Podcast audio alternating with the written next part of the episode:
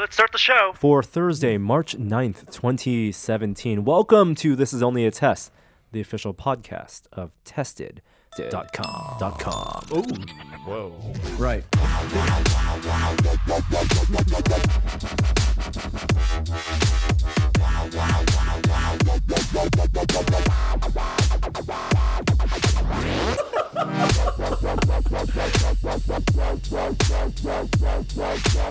Look at that fucking squirrel on my bird feeder. And then suddenly, the Enterprise D's bridge. Oh, hey. Oh, hey there.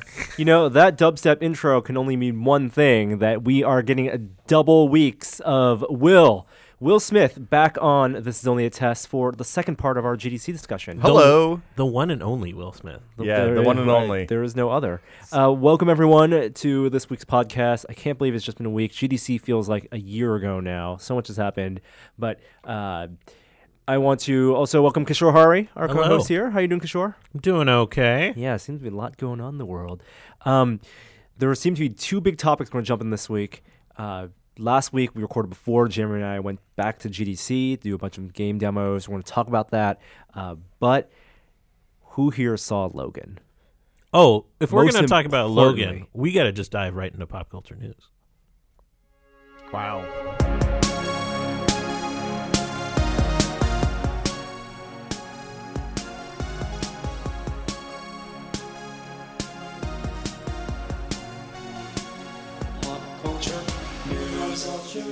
Jeremy left me the soundboard. I'm going to use it. We're not messing around this week. That's right. Jeremy is out. He has jury duty, his civic duty to uh, to lay judgment on his peer.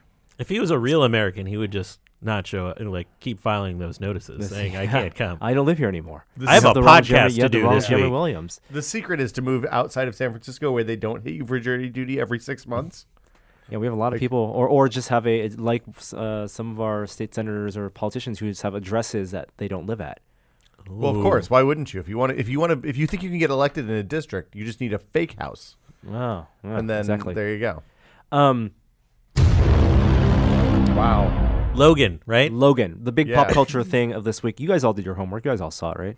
I went and saw John Wick 2 instead, which was a fabulous film. Highly encourage people to watch it. Basically the same film. The dog lives. you know, you know, know, there's- point. John Wick 2. John Wick is the Logan of the John Wick universe. it's the inverse. You know, John Wick 2 was not universally adored at Tested. Well, anybody who doesn't like John Wick 2 is clearly a bad person. Oh, okay. Let's get Mr. Savage on the phone. Yeah. I'm comfortable telling him that to his face.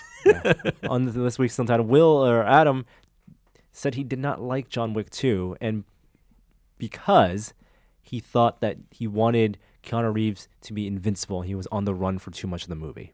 well, he's really not going to like John Wick 3 then, I guess. Yeah, yeah, where the whole movie he's on the run. Um, I don't want to talk too much about John Wick 2. I loved it. Will, did you like it? I thought it was really good. Yeah. I, I wish I, they explained too much. they showed too much They of the showed too much of the world. Morpheus was not needed. That I- whole that whole subdivision of the underworld, I thought was unnecessary. I liked that they showed more factions, but I like the part with the women working on the old-fashioned typewriters and all that, that, was stuff. fun. It was it was unnecessary. They, they had a lot of money to spend. It felt If, like. if you looked at that first movie, there was nothing in that first movie that was unnecessary, and there was a lot in this movie that was unnecessary. Just enough. I mean, like it, it's it's a fun movie. The whole um, sommelier scene where he gets his weapons That- that's completely unnecessary, but a fun scene. That isn't unnecessary because that explains, that tells you how he gets weapons when he goes someplace that he has to go on an airplane. Like it's that that is every bit as necessary as the scene with Uma Thurman in Kill Bill where she has the sword next to her seat on the airplane, right? How do you get a sword, like a one of a kind killing weapon, through airport security? Well, in yeah, that that- world, it just doesn't matter. Maybe it's just part of your exoskeleton. That's Yeah. how you get swords That's through. right. Yeah. Uh, no walking through metal detectors Yeah. in in Logan, uh, but it, was. Uh, I enjoyed it. Um, Best Marvel movie ever. That's what you said last See? week. I don't think so. I Spider-Man think people. 2? No, X Men Two maybe. Uh, I X Men Two, X-Men 2. Is really good, but it, if you watch that again, I you will be X-Men 2. disappointed in the I still modern. think Avengers. Uh, yeah, Aven- Avengers. Oh no, uh, Captain America. Oh, uh, Winter Winter Soldier. Soldier. Winter Soldier. I think. I, yeah, I might even go so far as to say Civil War. Yeah, that. ugh. No, that's a little too messy. A little too much going on in There's there. too many characters introduced. You could see me like reliving Civil War there. Be like, yeah. Oh, Oh wait. Oh. oh Okay, Oh. I, I you know Oh. I might say Iron Man one then. The first Iron Man set the tone for the whole thing. It's a multi-billion-dollar empire. And Logan may set the tone completely differently for the Fox faction of the uh, Marvel, not cinematic, uh, not the official Marvel Cinematic Universe. Uh, so I don't know how much we should talk about. Well, I mean, it's Old Man Logan, which is I, I think everyone It's knows. not Old Man Logan though. It's just old Logan. What happens in Old Man Logan? Does So he yeah, get here, killed? here, here, here, let's let's do this. So uh, there was a comics book series called Old Man Logan, wr- written by Mark Millar, and Mark Millar uh, is a big, very prolific comics writer. Uh, did a bunch of stuff for DC um, and uh, the Wildstorm imprint, and then he went into Marvel and wrote a bunch of the Marvel Ultimates universe, and then he did a bunch of Marvel um, like kind of Elseworlds these stories, one of which was a miniseries called Old Man Logan, set in the far future where Logan, it's America is a wasteland. It's basically a road trip series where Logan, who is he's he's old, but he, like his regenerative factor, healing factor has gotten weaker. Um, he's feeling that the, the time has really hit him, but um, Has he lost his memory again? he hasn't lost his memory. He's like married, has a family. It's basically John Wick, where he, his family gets like he, needs to go on the road to pay the local boss like the money, and he picks up Hawkeye, who's blind, and Hawkeye's like his road trip buddy, and then they travel across the U.S. Um, going through different factions. So the supervillains all own different part of the U.S. Like Doom has a big middle America. Um, I think Magneto has a big part of, or, or like all the big supervillains each own a bif- different part of this, the United States. So is this like pre, is this post It's an alternate- Days- it's not a Days of. Future Past like No. spin-off or something like it's that. It's just like Okay. this is a whole separate what if part of future. Um, It's Wolverine meets the Road. exactly, it, it totally is Wolverine meets the road. Okay. The the big character things in the Old Man Logan comic book series is one Logan refuses to release his his claws, so the whole series is building up to the first time he unleashes the claws again, and then the two the big twist, which it's an old series, you're gonna get spoiled, don't worry about it. Is the reason he refuses, the reason he's retired and he's depressed, is because he killed the X Men. Like all of them? He killed all of them Wow. because he was brainwashed and he thought they were uh, villains, and then he started going crazy, and then he was brutally killing them, and they refused to. They couldn't bear them to They couldn't stop him, him. because he was so powerful. But also, he was their friend, and they were trying to save him, and then he killed them all. There's Wow. elements of that that I think probably are in Logan. So yeah, so I can spoil the Old Man Logan comic book series because the movie Logan, while yes, it is an older Hugh Jackman, an older Wolverine character, it's set in 2029, so set in like a, a Okay. future Bryan Singer X Men universe. It's not the same. the it's first not, Bryan Singer X-Men universe or the s- Days of Future Past X-Men? See, there are Bryan too Singer many. Universe? I think it's a Days of Future Past one. Okay. I think it's Mm-hmm. after Days of Future Past where Logan, Logan, I, I think someone did the math because there was X Men Origins Wolverine, Mm-hmm. which showed his origin. He, uh, which is based on the um, the Origins comic book storyline. Actually, followed it pretty closely with James Howlett being his real, original name. Yeah. He was a meek child, and um, Sabretooth was his Sabretooth kind of brother. his, as half brother, Yeah. and it's terrible. and okay. it's terrible. okay. Um, and It's bad for reasons not related to Wolverine though. someone did the math where if you follow when he was born, Yeah. James Howlett, he was born in like the early, like, like the 1800s. yeah, 1800s. Yeah. Uh, he has in the Marvel, s- s- the X Men cinematic universe, the Fox cinematic universe, he has lived 196 years up till uh, 2029. Mm-hmm. But his brain is like 250 Oh, because he did some of it twice. because he did it twice with Days of Future Past. Oh. So he lived multiple timelines. Wow. Didn't he get shot in the head with an adamantium bullet in one of those movies in too? X Men Origins Wolverine. Yeah. that was terrible. you know, the reason it was called X Men that Origins Wolverine was because they were going to do a spin off with a bunch of X Men Origins, Yeah. Magneto, X Men Origins, and and uh, that and, be and then oh. that movie came out, and people are like, "No, no, we, yeah, we don't want, that. No, more. just give me more, more X Men. That's Or- why they X Men Origins, First Class. Origins is ruined as a word forever. You can't put that in a movie now, even. yeah, um, I like Logan. I don't think like Not you- best picture material." I don't think it's best picture. Uh, best the great performances. Hugh Jackman is amazing in it. Patrick Stewart's amazing in it. The girl, um, Dafne Keen, I want to say, she's amazing in it. Uh, but I don't think I don't think the script holds up to the very end. Plus, if you have played The Last of Us, Mm-hmm. and a lot Oh. of people are making those comparisons. The Last of Us is a far superior story than Logan, which is different. I know you can't can't compare video games to movies. They both have Ellen One- Page. They both have Hugh Jackman. Yeah, one is a two two hour story you're trying to tell, and one is a is a story you maybe live with for ten or twenty hours. Um, what? How did you feel about the Wolverine, the Japan Japan one? I didn't like it either. Same I director, thought that James was Mangold. okay. It was okay. I thought it was a waste. I wish Darren Aronofsky had, had ended up directing that. I feel like that would have been a real weird movie with him in charge. I actually like the the source comic for that a lot. Yeah, the source comic's great. Like the idea of Wolverine being he's a samurai type character. He is a Ronin esque character. He has a code of honor. He travels the world. He you know he has he fights swords with blades. He's you know, a Western character set in Japan. That that trope is very um, there's there's lots to like about that, right? It's I very like the appealing. bone claws. I like that that you got to see the bone claws in a movie. Uh, but then if that movie fell back to him fighting a giant robot, essentially. Yeah, the ending is, leaves a lot to be desired. All, all of these X Men, the the Wolverine specific movies have been have had bad endings.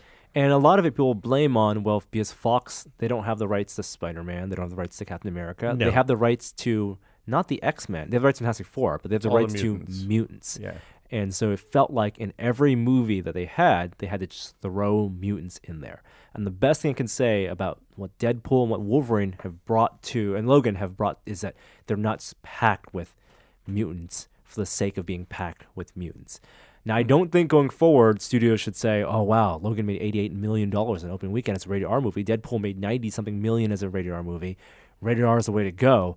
That's not, that's, that's Those- completely misunderstanding the fact that the reason the Logan is successful isn't because it was a gritty Wolverine movie. It's because it's a Wolverine. People have been waiting for this for a long time. They built up to it. Those characters are R-rated characters. That, I mean, that's and, the other thing. Yeah. Like, and I think there's so many. Like, if we get a Silver Surfer R-rated movie, it'd be like, what the hell is this? A Fantastic Four R-rated movie is not not going to help anybody. And Fantastic Four is you, you have to look not just back at the source material, but what, what resonated with the fans. Like people like Wolverine because yeah, he's a badass. Because he, his weapons, he can he healed you know quickly, and he, you can show gore and him healing up. Fantastic Four, it's about adventuring. It's about a family adventure. Like Fantastic Four is more has more to do. Is closer ties to um, the uh, what's that space movie with the family? It's lost lost, Lost in space. Space. Yeah, than it does with Well, it's Like- it's like Swiss Family Robinson. Kind Ex- exactly. Yeah. Than it, than it does with a than Spider Man or the Avengers.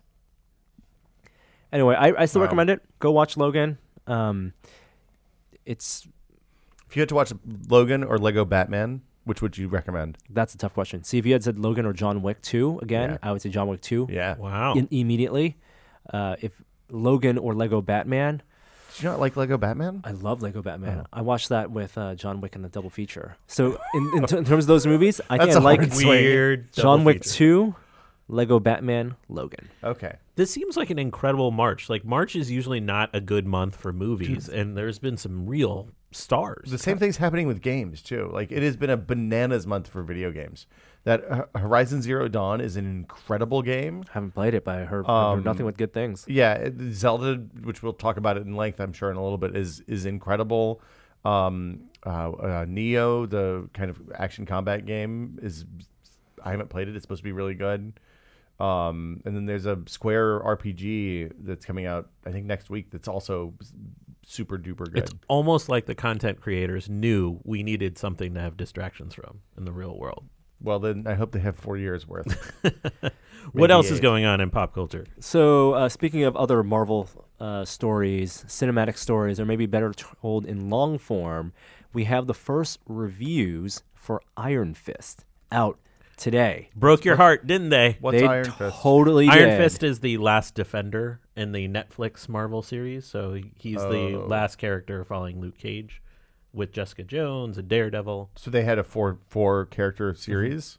Yeah, so the following the Iron Fist will be the, The- Defenders, where they all come together. It's, and do it's the Avengers, but this for the streets. And- but for more- the for the, is Assault for the Hell's real Kitchen? people. It's- Yeah. it's uh yeah, it's all basically some parts of New York. Okay. But more importantly, Iron Fist is one of Norm's favorite characters of all time. What is what is? Let me hold on. Let me guess.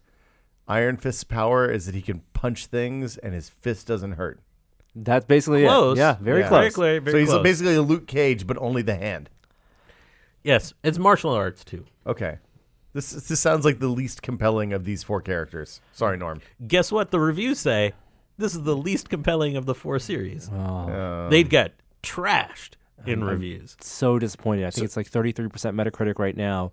It's a Netflix show. I mean, the story of Iron Fist is very much the story of like a Doctor Strange, right? It's a and combined. I Think Doctor Strange combined with um, Iron Man. so it's like uh, Eastern meta, meta, mysticism combined with technology. Combined, not technology, but billionaire. Oh, Like okay. a rich guy gets lost. Uh, uh, Is he say, a rich uh, white guy? Yeah, it's a rich white guy. Of course. So maybe um, um, Green Arrow. Green Arrow combined Yeah. with Doctor Strange.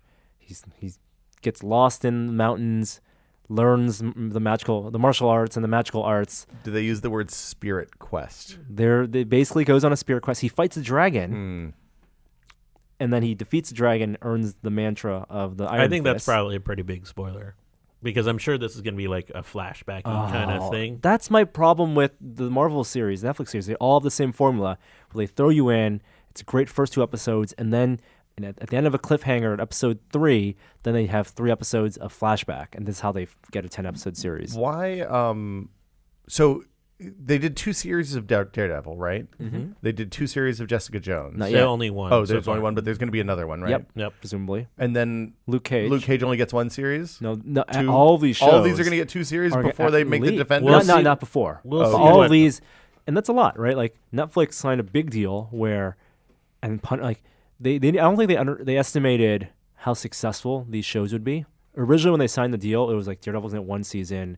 All these characters are gonna get like one season mini series to shine, Yeah. and it'll culminate in this big TV event. yeah. And now it's every one of these characters are becoming their own multi-season shows. Spin-offs are happening where the Punisher is going to get his own show, spun off of season two of Daredevil.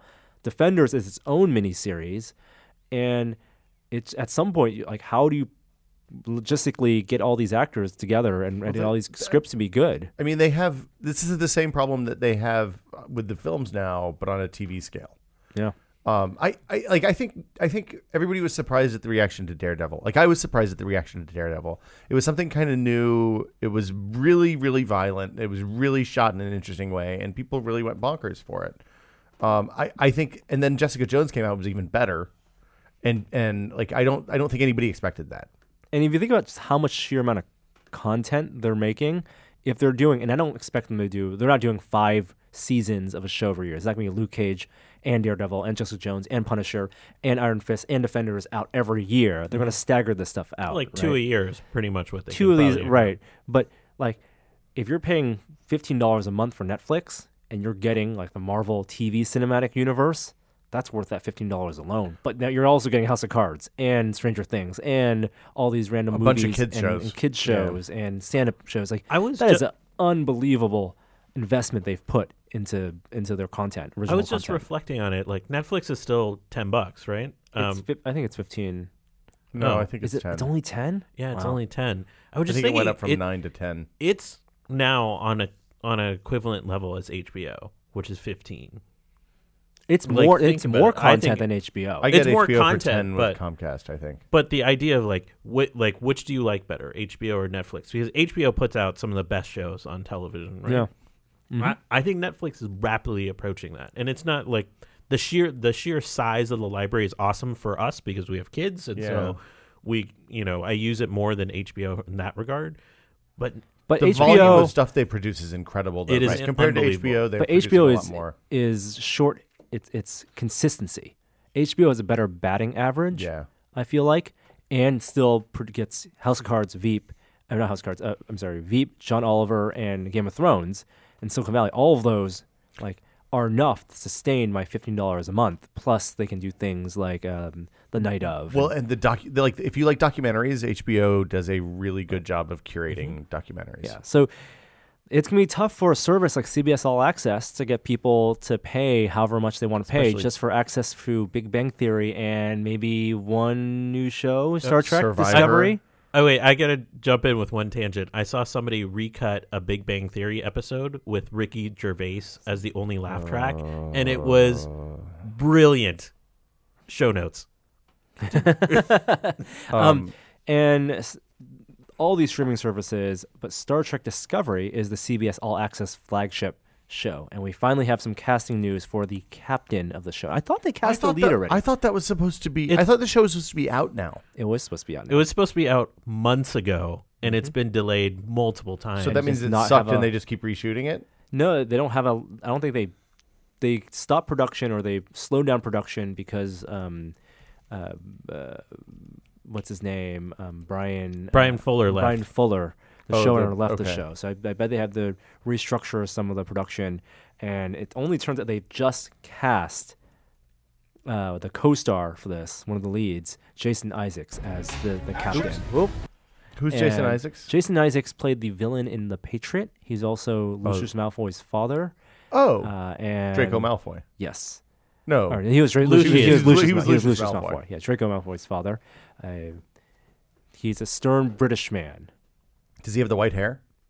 I, I, I, 'Cause, I I mean, that would be I like a giant, super has, straight white wig. I don't think he has the white hair. I don't know about this. This is like the same thing as like when you see Sean Bean in a heroic role as opposed to a villainous Eh. role. How do you feel about that? The secret of Star Trek captain casting is that you never feel good about it at the moment, but it's usually the right person, except when it's the guy from Quantum Leap. that was more of a. Actually, I thought Scott Bakula was not the worst thing in that. show. I, I, in fairness, I watched one episode of that, and when they got to the decontamination gel, I was like, okay, I know what this is. I'm good. I thought the woman from Walking Dead was going to be the captain. And I think she's not the captain, but she's the lead. I think the show's Oh. going to be Oh. about her, but the captain will not be the lead, which is an interesting take. I mean, all the Star Trek shows, the recent ones, have been ensemble ensemble pieces. Yeah. Uh, no one in DS9 was the main character. They Well, the main character shifted around. Like each season was about a different person's arc, kind of, right? and and when you're doing 26 episodes a season, Yeah. you had to give everyone some type of story. Uh, I don't know. Didn't really watch Enterprise, but I don't know if that was was that was that the Ca- Ar- Archer's show? No, right? Yeah. I like Archer. no, I'm just though. saying no. No, Archer's no, pretty no, good. no, no, no. Okay. Um, He's a spy, but he's Uh, kind of a jerk, and then he's not really a spy. It's great. He loves Gator. I do like the idea of a Archer Star Trek crossover. That would be amazing. Who would the mom be? Like the voice of the computer?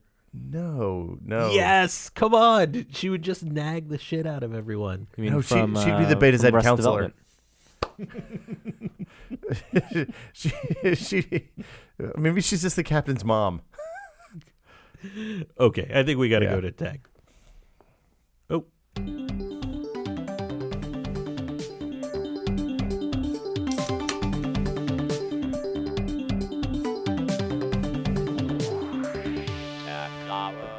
Hey, hey, Norm, I have a Logan question. Yep. Is this the end of of Hugh Jackman as Wolverine? He said he was going to retire after this film. But he Okay. was a f he was happy with how it ended. Uh, same with um, Patrick, Patrick Stewart. Stewart, yeah. is retiring from Professor X I mean, after this film. it Seems right. That's They're that both kinda right. old. Yeah, they've been doing it for like 20 20, years. years. Yeah. it was ninety seven when or ninety. It was two thousand when X Men One came out. yeah. yeah. I, I, Almost 20 years. I saw that the week I moved to San Francisco, actually at the Metreon, which was Yeah. new and shiny then. They, uh, those, they, we've grown up with those characters. All right, technology news. Well, the one big piece of technology we're not going to get to what we've been testing. Save us for what we've been testing. Is Nintendo Switch? Nintendo Switch is out. Oh, nice, nice. Can I record that? I want that. uh, Jeremy has the audio of it somewhere. Yeah. Uh, Will, you have a Nintendo Switch? I have a Nintendo Switch. I have one in my hands right now. I I was real up and down on that pre-order until the Breath of the Wild reviews started coming out, and then I was like, okay, I'm probably gonna get this. I think there was Oh, uh, so a you waited. message, No, I, I had a pre-order, but you're going to cancel. but I was gonna cancel. But you could have sold it. They're sold out everywhere. I mean, that's fine, but I'm realistically, I'll say I'm gonna sell it, and then put it in the back of my car, and it'll pull out in three months. Wow. um, Kishore, you you shared a, a picture when the rest when the Breath of the Wild reviews came out. It was ten out of 10, 10 out of 10, 10 out of ten, and you said you might have been you might have to eat some crow this week. I I might.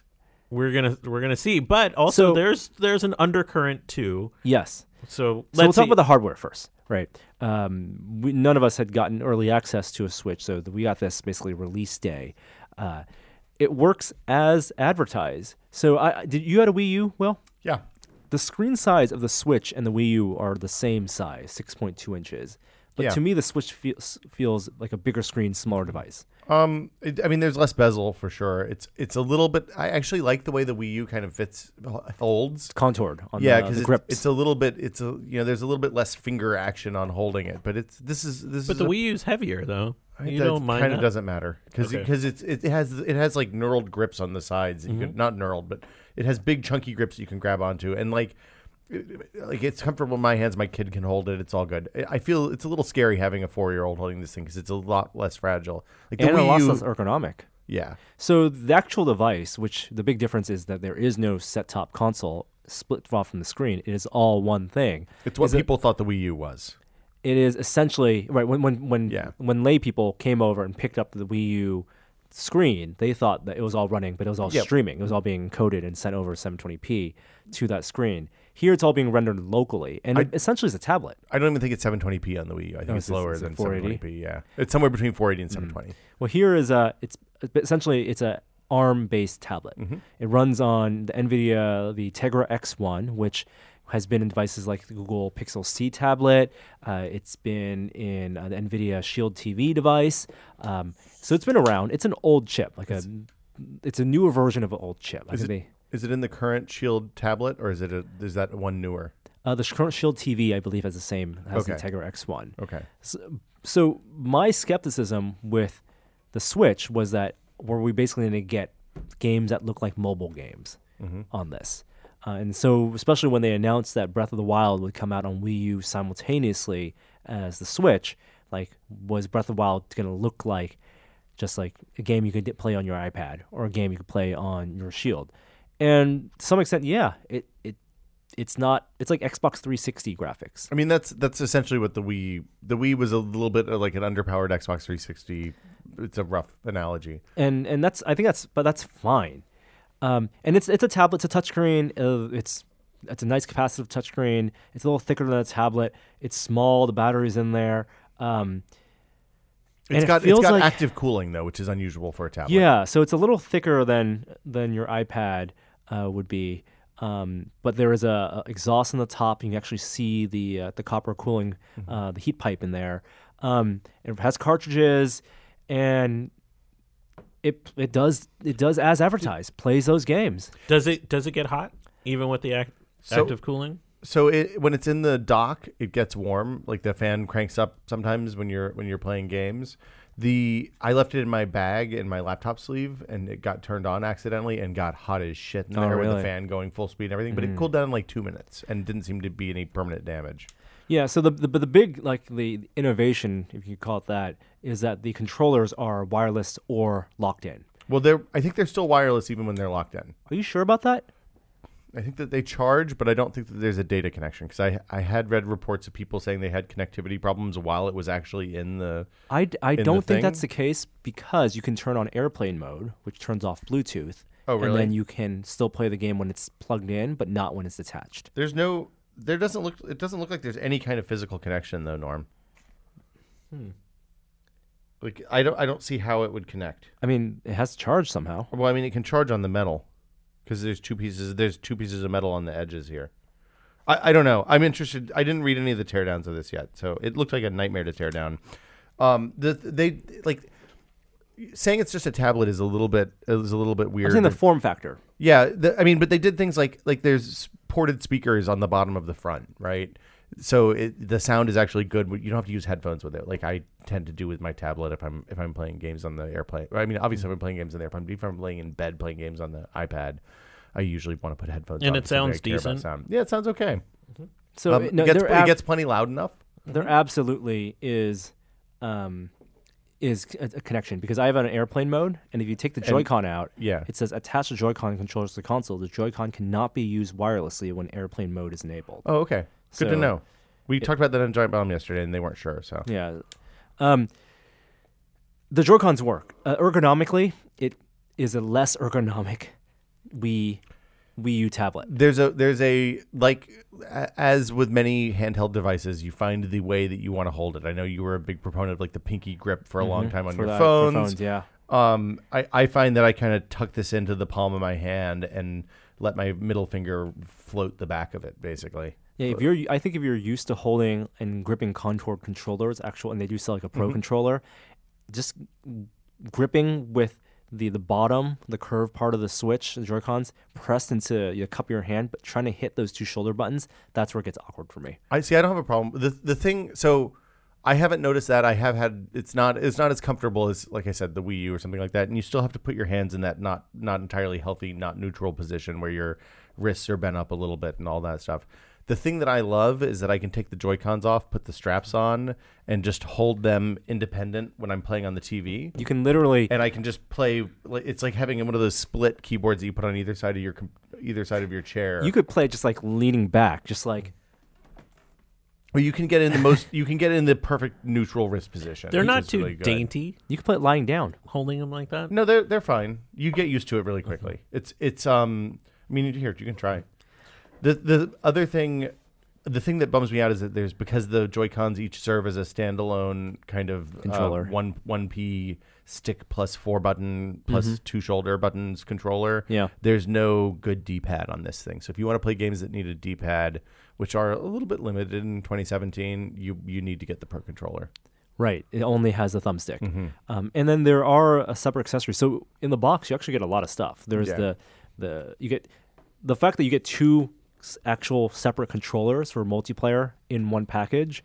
Like there's no console that sells that today. They haven't done that since the NES. I don't. Think maybe the SNES. You got two. Yeah, it's SNES you got two. Um, but they're basically two Wii original Wii controllers. Kind With- of, with, yeah. um, well, with the D pad, with an analog stick instead of the D pad. Right, and with it with no nunchuck. It's, And with it's- more it's- buttons, yeah. Exactly, but like, the functionality of it being a motion controller Mm-hmm. that you can aim or you can use as a um, as a, as a horizontal controller. But you get two of those, and then you also get a dock, which you get one power cable, so it's USB C power Mm-hmm. and for video, and that gets plugged into the dock or for charging on the bottom. Mm-hmm.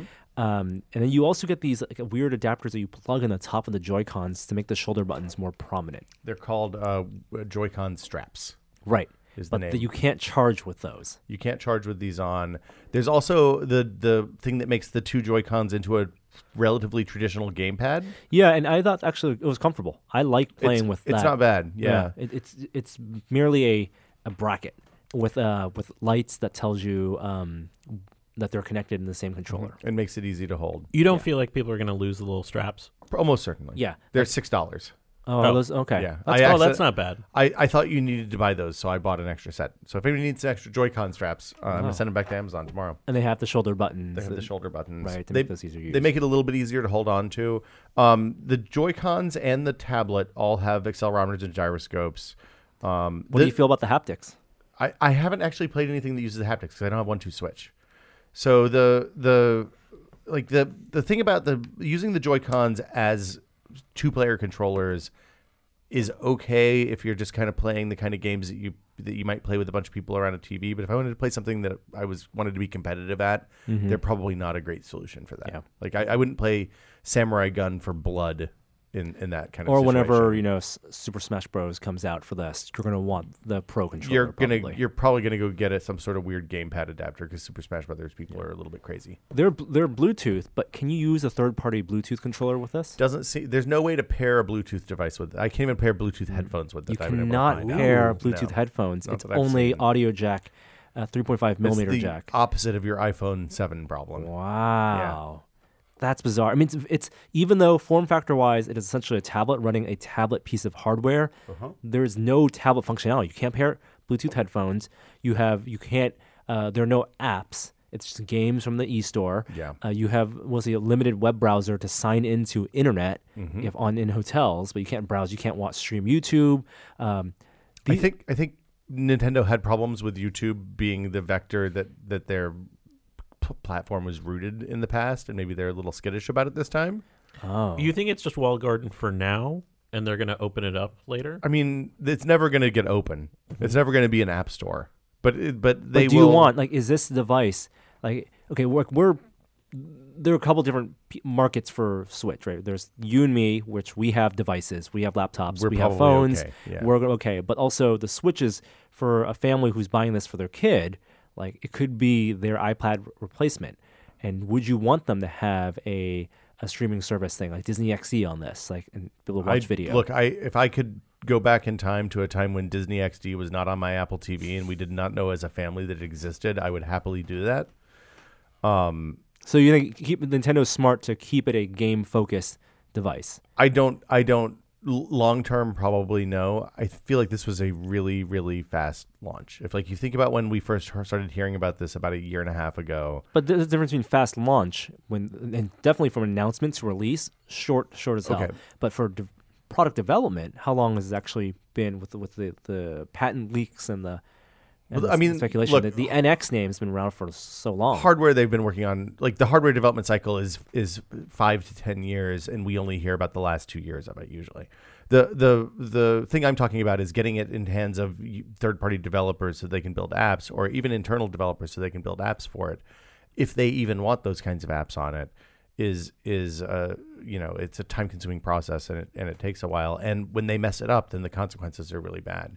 Yeah. If you look at what this thing launched with, if you look at what they sent to reviewers and then you look at the day one patch, like basically it has a friends list and some parental controls and that's pretty much it right there's no there's nothing really you can do with the friends list you can create and edit a me and that i think that's all that's that's really all that there is there and you can't even take save games off of it which if Right. you want to talk about things that are problematic especially if people are possibly in, Yeah. in launch window returning their switches or or if they have any problems, your save games are locked up to the system. Well, or if you yeah, you, you- so you can't copy them to the SD card. Uh, you can plug it. So storage for the device is 32 gigs built in, which is uh, paltry. But you can get. I think I bought a 128 gig card for like 25 dollars. You don't need a high-speed one. Um, high speed. I, I bought. I bought a fast one. I don't know if it makes makes any difference at all. There's like very little difference in price these days between Yeah. them. Yeah. Um and and uh like download speeds were fast on the game, so I bought I only I've only bought Breath of the Wind Wild now. Um but I was pleasantly surprised by that because Nintendo has not been great at download speeds in the past. Uh I I just I don't I How don't big that game take up? How much it's like space? 12 gigs, 13 gigs installed. I think it was a 6 gig download. Oh, that's not bad. So like It's, it's full price with the um, the smart thing. I mean, I I bought via Amazon because Prime users get ten bucks off, yeah, so I 20%. Twenty percent off. So Yeah, 20% off. I like I like getting. I mean, and having the cartridge I is nice. It not- tastes bitter. You have the cartridge? Yeah. Yeah, we're gonna talk about that. I tasted it. It tastes awful. Yeah. Oh, we gotta. Do you have a cartridge? I haven't licked a cartridge yet. Would you like to lick my Zelda cartridge? Yeah, I will. I'll do it. If you have. I'll haven't do it in the science don't, minute. Don't eject Okay. it yet. All right. Um, the uh, I, I like I'm I'm overall I'm really impressed with the hardware. I feel like it's not as sturdy as Nintendo handheld stuff usually is, but it kind of splits the difference pretty well for an adult console and a kid console. If you have a kid that has like a 2DS because you were afraid they were going to break a 3DS, this is not the console for them. Like I, my daughter ham fisted around, and I'm constantly afraid she's going to drop it because I think if you drop on the on the Joy Cons, they're just going to explode off basically I think that um because of the plastic to metal. Basically, yeah, there there's this weird balance. It I don't know the expectation when people buy game consoles like portable game consoles. PSP fe- felt like a nice piece of electronics. Like it was it was shiny. Yeah. was- it was but most Nintendo consoles or handheld consoles from the Game Boy to even the DS, the original DS, Mm-hmm. even the DS Lite feel like plasticky toys. they felt like old iPods, Um, like the plastic, the white plastic iPods, kind of, but even not. even even less polished than that. I think if you look at other consumer electronics in the phone space, in the in the high end smartphone space, in the three hundred dollar like or Android phone or even iPhone space or even iPad, um, there's a nice balance here. I think between a thing that feels like a toy and, and but feels much better than like the original DS. So, so uh, yeah, I I mean, like original DS is a low point for Nintendo industrial design. I think the DS Lite is probably is pretty good. The the 3DS XL and new 3DS XL, actually the 3DS in general was pretty good. Um, I I just I I don't know.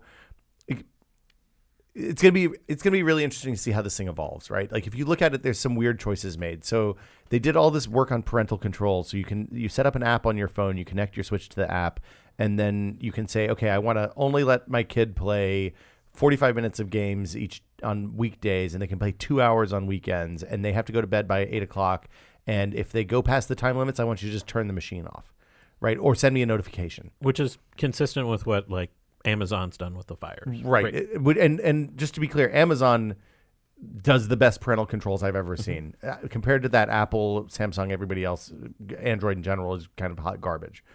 Um, but they made this machine specific, so it's not tied to an account on the machine that you can like type a pin code or something to switch from your account to their account. It's as if Nintendo didn't think that a parent and a child would maybe share the same three hundred dollar console when it came out. And and so like every time I want to play a, a game with blood, Zelda, I have to put my pin code in, which and is, sucks. It's and this is also a device meant to be shared. You create multiple accounts Yeah. as part of the normal setup process. The fact that there's two of these controllers, it is a buy one for the household, not buy one for each Well, kid. I, I mean, eventually it's going to be a buy one for each kid because we know what happens to prices on tablet hardware, right? This this this machine will not cost three hundred dollars in two years. Sure, and, there. I mean, it's also already a year and a half old hardware. Yeah. Um, there's nothing stopping Nintendo from doing a fancier version later. And for the pure multiplayer experience in a house with multiple you mean the couch kids. multiplayer? Yeah, yeah, yeah, yeah. I mean, it's great. Though It's unfortunate they kind of launched without one of those games. I mean, one two switch could have been that. Like it, it seems like for I haven't played it, but from what everybody I've talked to, it sounds Should have like been a pack in. Or or ten bucks or twenty bucks. Like I would have paid twenty bucks yeah, for it. not forty bucks. Wait, so what is like 50 let, bucks. Let's talk about the Is games Fifty bucks. part. Yeah. Forty off on Amazon. yeah. We should talk about the games. Are you disappointed with the launch? Because Well, which we're- is pretty much Zelda and one two. We're Switch, less than right? one week. We're, to be clear, we are fewer Four- than five days. a week uh, from seven days into launch. The the games that it did come out with, Zelda, One Two Switch, Bomberman, and some of the stuff you can download, no one has exhausted that yet. Yeah, Zelda's a days. forty hour, thirty or forty hour if you if you bust ass through it. it but it's like. also fair to say that at launch right now, it is a Zelda playing device. You're buying a three hundred and sixty dollar plus tax Zelda playing machine, where if you had the Wii U, you could have the same experience by just buying Zelda. I, I mean, I would say that Shovel Knight is probably a pretty exceptional game that's been released on every platform known to man, and and um, it, it really benefits from a D-pad. Okay. So it like that's a, maybe not a great great. and that's a side scroller. Yeah, it's a it's an NES. It's it's literally made with the limitations of the NES platform in mind. So like it uses the same kind of color palette restrictions and stuff like that, and it's very reminiscent of Zelda II the Adventure of Link. Um, Um, in a in a positive way. There's a couple of other interesting things like Snipper Clips is this, is a neat kind of puzzle game. It's not suitable for kids. Like I would have loved to see Towerfall or Samurai Gun or Nidhogg or any of God, those. Nidhogg with the Joy Cons Like, would be yeah, awesome. Nidhogg with the Joy Cons would totally work. Yeah, especially since uh, like with one two switch, l- low latency is one of the like the selling points of this. A lot Yeah. of the one two switch games require really really fast response times. Um, so yeah, someone out there make Nidhogg or an equivalent game for for Switch. I mean, Yeah. it's so early to say whether this would be worth it. But if it ended up being a three hundred dollar console and maybe cheaper in in a year or two, um, that you play just the first party titles, and who knows how good you know uh, the new Mario um, game is going to be, but.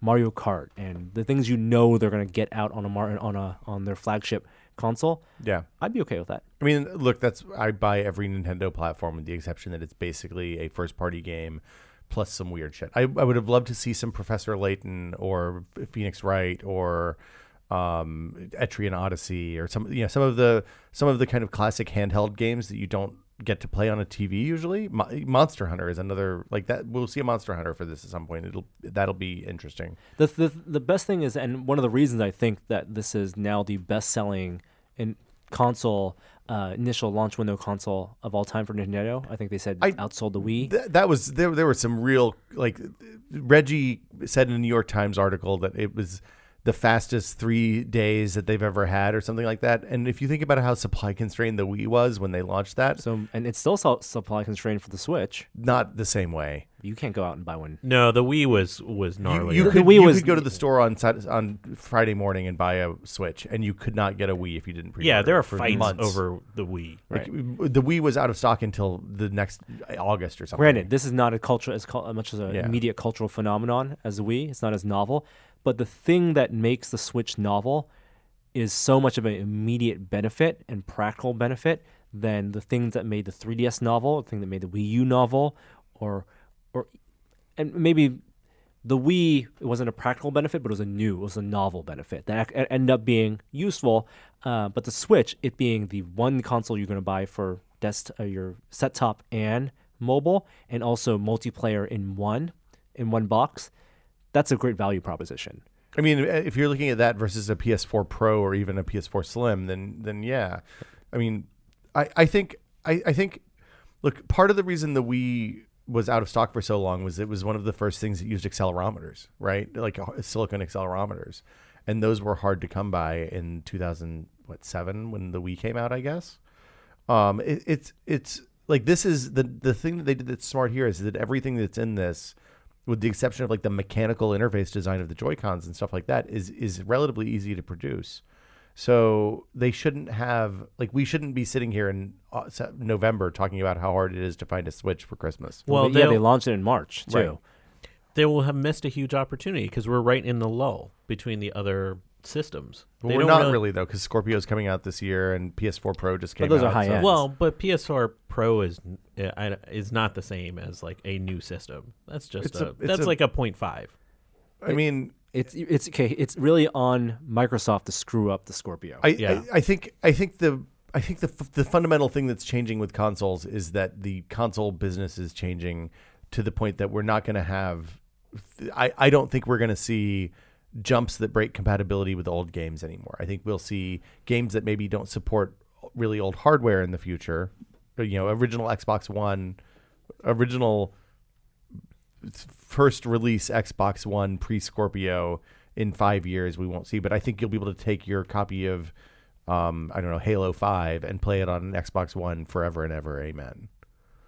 Um, and and I think that this is a representative of that as well. I think that this is Nintendo's bet on that as well because look, the, Nvidia is going to keep making new Tegra chips, and it should be relatively straightforward to port that stuff forward and make the resolutions better, make the screen better, make the industrial design on the on the interface between the hardware and the and the the controllers and the tablet better. Some pain points for early adopters. Uh, one, some people are getting dead pixels on their LCDs. Nintendo has come out and said that sorry, this some of this is normal, and if anyone who's bought a big high resolution monitor knows it's unfortunate, but you can only get the, you can only have the manufacturer be at fault if it's a certain percentage of dead pixels. So if you have like one dead pixel on your Switch, you might be stuck with it. And it might be a stuck pixel, but I don't know if there's anything you can currently run on the Switch to see if you can cycle out and unstick it. that pixel. You need a web browser. Yeah. I mean, you can. People have gotten into the web browser by using by kind of gaming the Wi-Fi connection stuff, and and that there are web tools that will let you do that. Uh, two, the kickstand sucks. Yeah. Um, it is a the, the terrible angle, and if you have a 3D printer, you can go to Thingiverse right now and 3D print a better stand for it at a di- at three different angles, I believe. Uh, we have a video going out later today of all things. Um, everything if everything works properly. Uh, we made our kickstands uh, with a laser cut design, and we'll be releasing those files as well uh, for a much more comfortable 45 degree angle. It's like they never kickstand. used the first Surface. And also, h- hello, the charging port. So USB C, great because it's reversible. Uh, but one of the issues that because it's reversible is um, that the dock. But to know which, which direction to put it in, you want to put it in with the screen facing out. The screen is plastic, so maybe get a screen protector. I really hate screen protectors. I'm conflicted here. I like that they did a plastic screen because it means that when my four-year-old drops it, I'm, it's less likely to the the expensive part of it is less likely to explode. It would scuff, not crack. Uh, Yeah, I mean, look, if I have to choose between cracks and scratches, I'll take scratches because, and and there are a lot of third-party glass screen protectors out there now. There, people are complaining about scratches on the on the front of the device. It seems like there's conflicting reports about that stuff. You know, I I did watch my daughter jam mine in backwards and was like, "Oh God, this is how it gets scratches." And Did you get a screen protector? I did not get a screen protector. I think I might get one of those glass ones though, because you can get a piece of glass that you basically stick on the front, and that seems like it would be the best of both, I both kind of want. I worlds. think that's the. I'm gonna research and see what the the best option is and, and get one attached. Um. Also, when you use the kickstand, you can't charge it because it blocks the USB charging port. So I- I'll elevate it. In Japan, they sell an accessory that's like a little a little stand. It's like it holds it up a couple inches, so you can put it on that while Like you're like an official accessory, or an official Oh my accessory. goodness, that's it's bad They they also have the equivalent of a smart cover, so that it hooks on the top somewhere and then kind of flips over to cover the glass when you put it in your bag, which I would love to have. Like that, yeah, like that'd be that like a like- kid's cover, yeah. basically. Or for me to chuck it in my Yeah. in my bag. All right. Um. Can, should we talk about the, can we talk about the Japanese store real quick? Sure. it's cool Sure. people yeah, don't know yeah, about it. Yeah. It's super super easy to set up a Japanese account on your Switch. You basically go to Nintendo, create a new Nintendo account with. You can use your same email address. If it's Gmail, you can put a dot in there or whatever, and it'll you know it'll show up to Nintendo as a separate email address. Wait, this is in, on the on the website or So first you go to their website. Nintendo's Japanese website? No, you can go to the U.S. website. Oh, When you create the account, it says what region do you live in. You s- and it usually it defaults to America because that's where your IP address says. You just change it to Japan. Uh, then log create a new account on the Switch after you've confirmed that account, and log into that Nintendo account, and you'll have access to the Japanese store where you can download Japanese demos. Um, but can you play it then? You can only play with that account. Or so you once it's on the machine, you can play it with whichever account you want. fantastic. I'll have Oh, that's Japanese great. norm Yeah. download all my I have- the, the new games. I have Japan Will downloading games. Uh, you can't use before you put your credit card in in America. Make sure you don't have international transaction fees because a lot of U.S. credit cards will charge you extra on top of the conversion fee, like twenty dollars. So don't do that. Uh, I have been told by video game experts at GiantBomb.com that there are sites that you can go to that they will scratch off the Japanese points cards and you can give them American cash money for that. That won't invoke American transaction fee or, or international transaction fees. Uh, but there are also several demos. Like you can download a demo for Puyo Puyo Tetris. Uh, there are guides online that tell you how to, you know, which buttons to press to get to the game mode that you want. And if it's a game like I think Blaster Master had an Amer- had an English translation already built in, it detects that your console is an English console and will play the English version if there is an English version when you buy from the Japanese store. So it's super easy to import Japanese games. Are now. the demos time based? Are they just level based? I haven't limited. Um, it's really hard to say because I don't really speak or read Japanese at all. And both of the games that have demos right now, uh, Dungeon Dragon Heroes and uh, Puyo Puyo Tetris, are full kanji. Will you want in on this? Uh, this this uh, Nintendo Switch tempered glass screen protector You got what was two pack, Yeah, I'll- eleven bucks. I'll, I'll, I'll give you five fifty for it. All right. Are you guys both happy with your choice of design? You didn't want the colored one. I would have gotten the I colored would one have gotten if the they color. Uh, after Well. seeing the photos, and I like the and, and after using the gray one, I wish I got the the red and blue. Brad Brad told me that so when you buy the handheld, the standalone controllers, they're reversed. So on when you order it, Oh, you get weird. red red on one side and blue on the other. It's always the same. When you buy the standalone controllers, which the, like if we want to talk about what the what the big knock about against this thing is, the accessories are crazy expensive. Yeah, seventy bucks for two extra Joy Cons. Yeah, the charging dock is like forty bucks. The Pro controller was sixty or seventy dollars. But Pro controller is really good. It has an NFC dongle. It has all the accelerometers and gyroscopes and stuff in it, and it feels really comfortable. It's nice to use. But but damn, that is an expensive gamepad. Hopefully, it'll come down in price just like the never- console will. Nintendo shit never comes down in price. Well, the console will. I mean, the Yeah, device will. yeah, But I don't. yeah. The Joy Cons, I was shocked at how expensive they are for for kind of what you. Like if you have three kids, it would make sense to buy a second set of Joy Cons, but otherwise, maybe skip that. All right. And there's you. no real way to charge them either without buying the charging the charging Joy-Con I pad. think- That is it for Yeah. our Nintendo Switch Yeah. coverage. All right. So uh, we'll continue on with GDC coverage. Last week, Will, did you get to go to the second half of GDC? Did you get to walk around the floor, see any demos, play anything? What were things that stuck out for you? I one of my favorite um, parts of GDC. There's now like four or five kind of indie game sections. There's uh, Wild Rumpus, which is I don't, know who does that, but it's uh, I, I think it might be Brandon Boyer. It's um, it's uh, like they had a different crop of indie games there every day. I think my favorite that I played there was um, uh, uh, Tumbleseed, which is from some of the folks that made Threes, and it's a it's a kind of roguelike platformer thing where you have a bar that goes across the screen. The left stick controls how high the right side of the bar, how fast the right side of the bar goes. The left stick controls how fast the left side of the like the the thing on. Basically, there's two points, and pushing the left stick makes the point on the right go up. Pushing the pushing the left stick makes the point on the left go up. Pushing the right stick makes the point on the right go up. And there's a bar rested between them, and you have to roll this seed across uh, essentially a maze while it's on this bar, and it's it's a, a roguelike. So the game is different every time. Uh, it's really, really. I'm doing a terrible job explaining. it. It's a lovely game, and everybody should play it when it's out. I'll put a link to the preview on the show notes. Yeah, if you if you watch a video for like three seconds, you'll understand exactly how the game works, and it, it's it's. Uh, I I expect to spend a lot of time when it's out. I also um, went to the Alt Control GDC, which is where all the people that hack hardware into games uh, uh, play stuff. I played this game called um, oh, I gotta look at the name. I uh, uh, something Brian. Uh, da, da, da, da, Super Brian. Uh, it's a ball tracking like skee ball type game. So you have two little balls.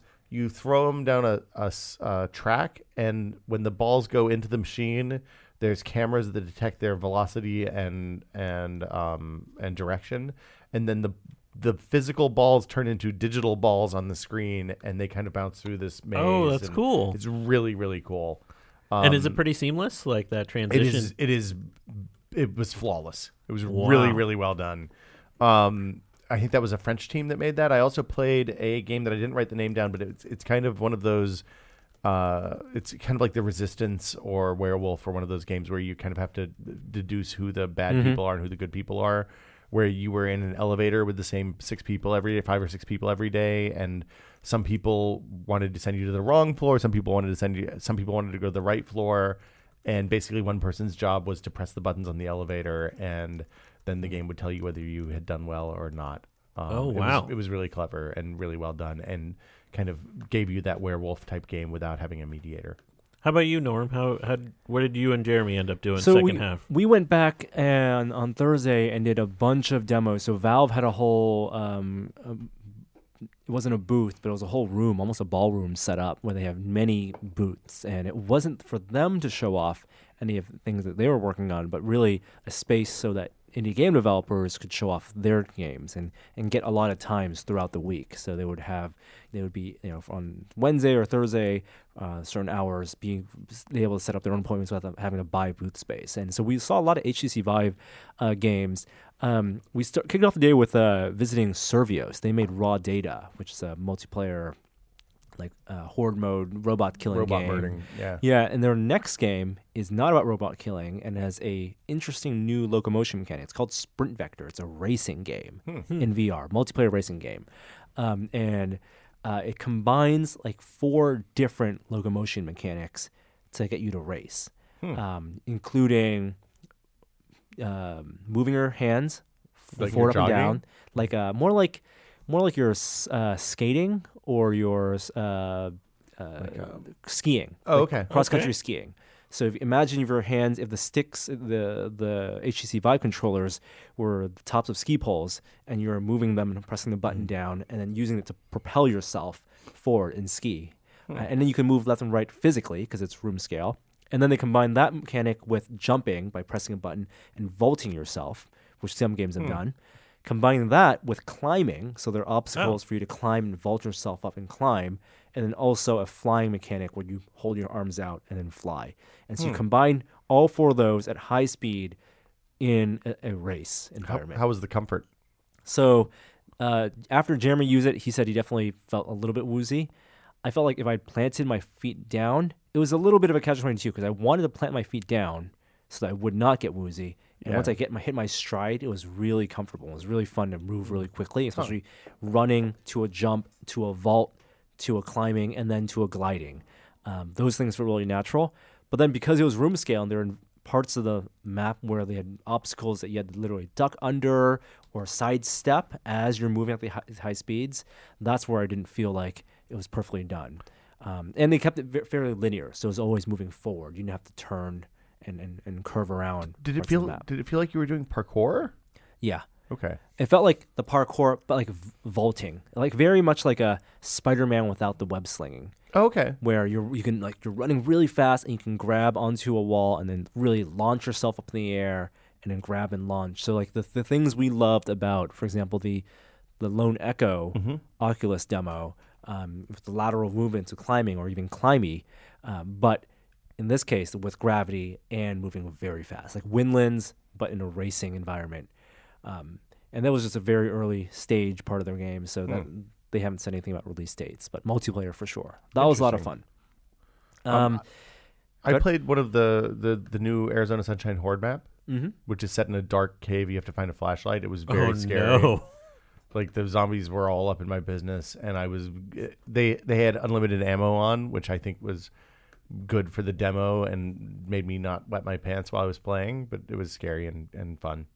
I can't handle any of the horror games right now. It was it was um I don't like I I don't like horror games. It turns out this is what I've realized about myself. Well, that one it was the, the, the loveliest show, and I did it as well. It was set in the dark, so Mm-hmm. you had to use a to find the flashlight, Yeah, use the flashlight, and it really lets you um, hold do, do the, the the the cop pose. where You have the one I was one doing this hand, yeah. yeah, the one hand with the flashlight out, and then one hand with your pistol out. Uh, but it's it's best if you'd played it multiplayer. I think. Yeah. and I don't think they had it set up for I- multiplayer. it was that was the first time I got to use the new Vive head strap though, which Mm. was f- terrific. Yeah, yeah. The Vive head strap had, uh, at the Vive booth, uh, at the the um, Valve booth. It was all the Oh headsets were with the Vive head strap, the new one, the deluxe audio strap, which is hundred bucks.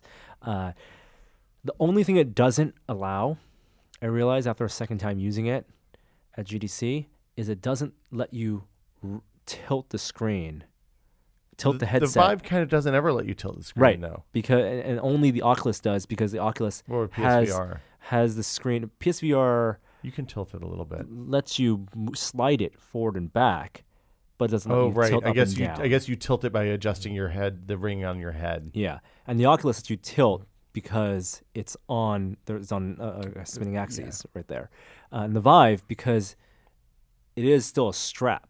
Like it's not. It's well, it's more rigid, but it's still holding from the back, cupping from the bottom of the back of your head to the Yeah. front of your face. It's comfortable. Um, it doesn't let you adjust the angle of the screen to your eyes if you wanted to adjust that for focus reasons. Uh, I did get to use though the LG HMD Ooh. prototype, Well, and it was quite an adventure to you try guys to put out a video there. on that already. We did, yeah. And uh, Was it set up in a hotel room or something someplace? it Or was were they on it the was set up uh, at, at a hotel room. Okay. Yeah, uh, they had it at the Valve booth, but it was only for one day at the Valve booth, and then Yeah. the day they weren't at the Valve booth, we had to find them at their hotel room. But it was ended up all working out, and it's super comfortable, and their big innovation really works. So It's, fits, so it's more like the it's more like the Halo ring of the PSVR, it, it looks exactly like the PSVR. huh? where it's the halo ring in the back, where it's down to the knob that you turn to tighten it, and the button you press to stretch it out, to where, how it has that triangular pad that sits on your forehead. It's like I don't, want to say ripped off, but it's very heavily inspired to me. Felt like the PSVR. That springiness was the thing that I kind of missed from the from the Vive one. so that's comfortable. And once it's attached to the top of your forehead and the back of your head, Mm-hmm. then the visor, the actual screen itself, you could actually lift it up and down like a visor. How much did it weigh compared to say a Vive? Could you See, tell? they didn't do a, let us do AB comparisons or tell us the weight. Could you eyeball it? It wasn't heavy. It wasn't okay. It wasn't heavy. It felt like PSVR in my hand or Vive. It felt like a PSVR. Okay. hand. Like How long did you have it on? uh, we did. it- They had a game demo for like a ten minute game demo Hmm. that I played. Did, Uh, did you get to see their lighthouses at all, or no?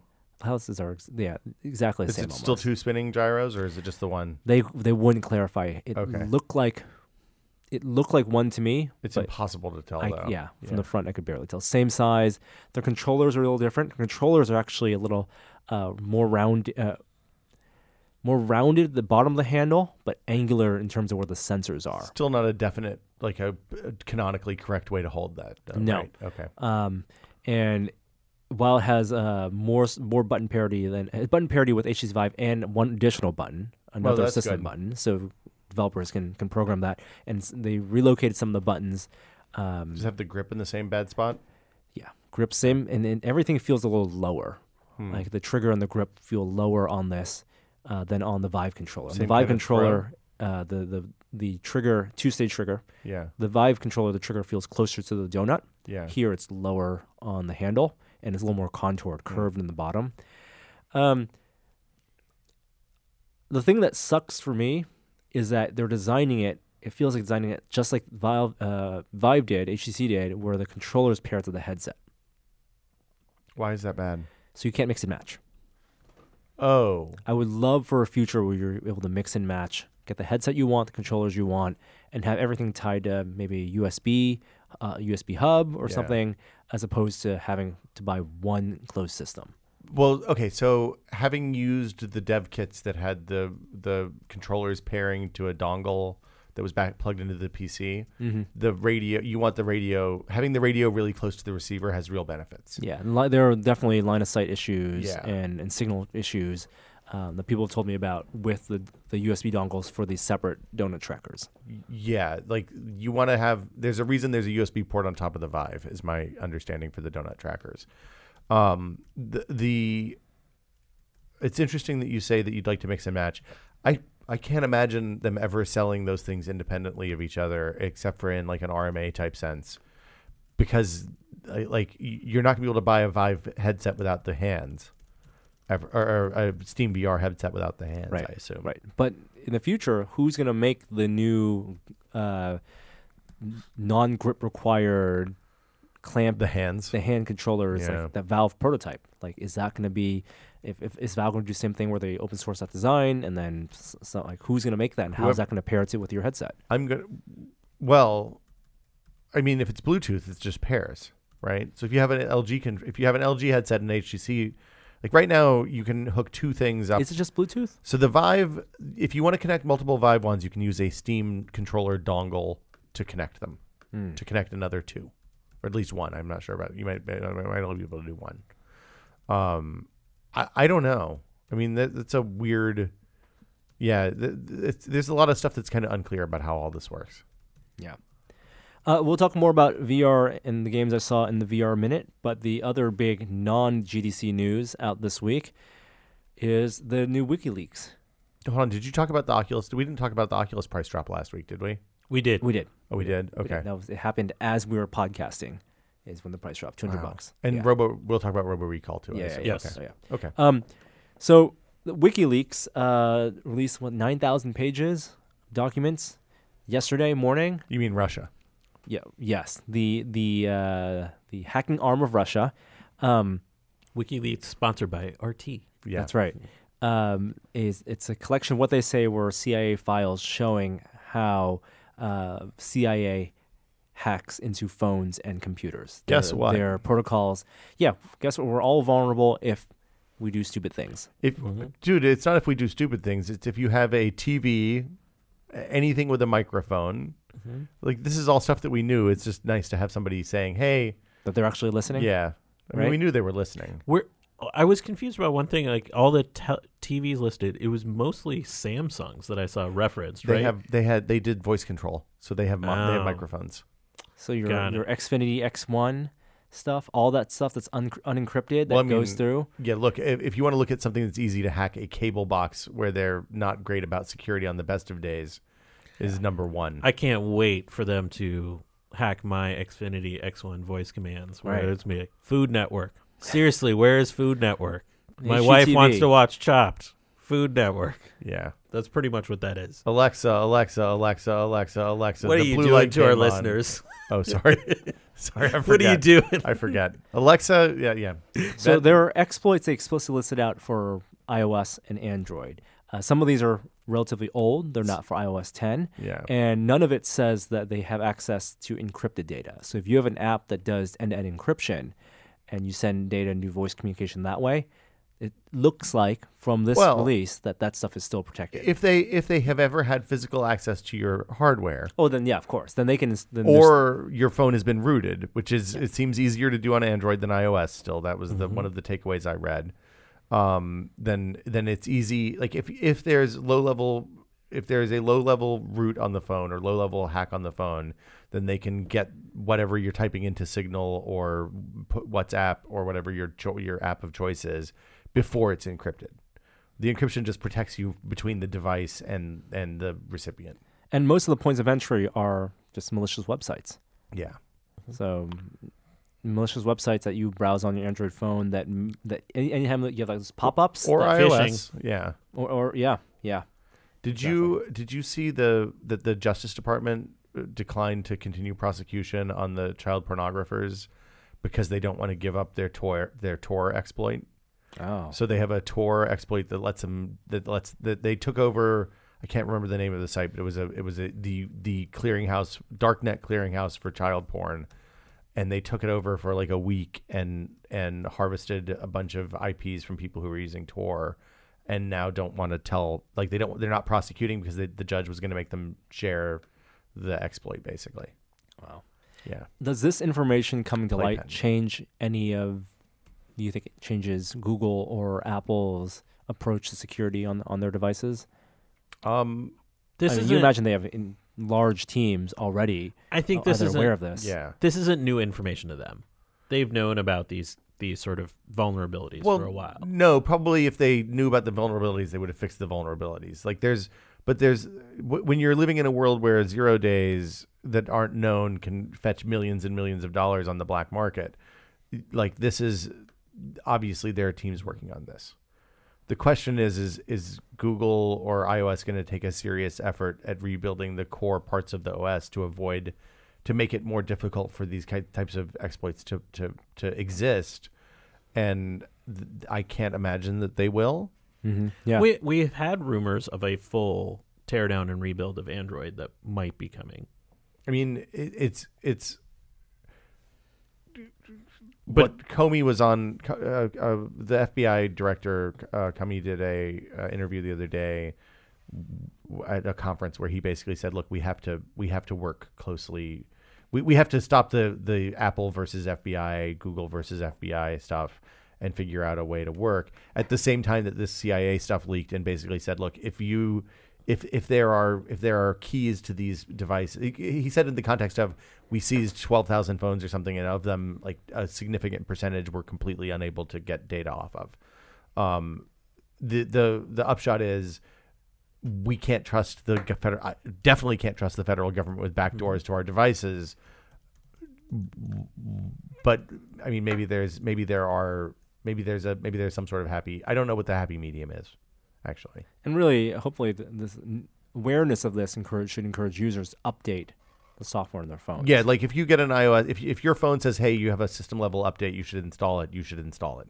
Don't let that stuff sit. It's not, you know, the the Windows 10 as annoying as the Windows 10. Hey, we're updating your machine without you asking us to, and by the way, you're not going to work for the next hour. Is you, you? It's probably the right choice. yeah. Uh, still developing. Also, don't install software that that you don't know it where it comes from. Don't install weird hacked third party drivers that come with stuff like daemon tools. Don't install. Um, don't use ad blockers. Sorry, guys. I know that ads are important, but like ad blocking networks that serve third party injection malware is is the only way that we stop that from happening. Like it's a it's a fucked up place that we're in. That the web is a model that exists like the, the economics of the web mean that users have to allow sites to run arbitrary code on their computers. And b- beyond those like kind of basic things, are you going to change your behavior at all based off of the information that was I've? I've been thinking about moving to a cabin for a while, so um, I am um I don't know. I kind of always assume that they're listening.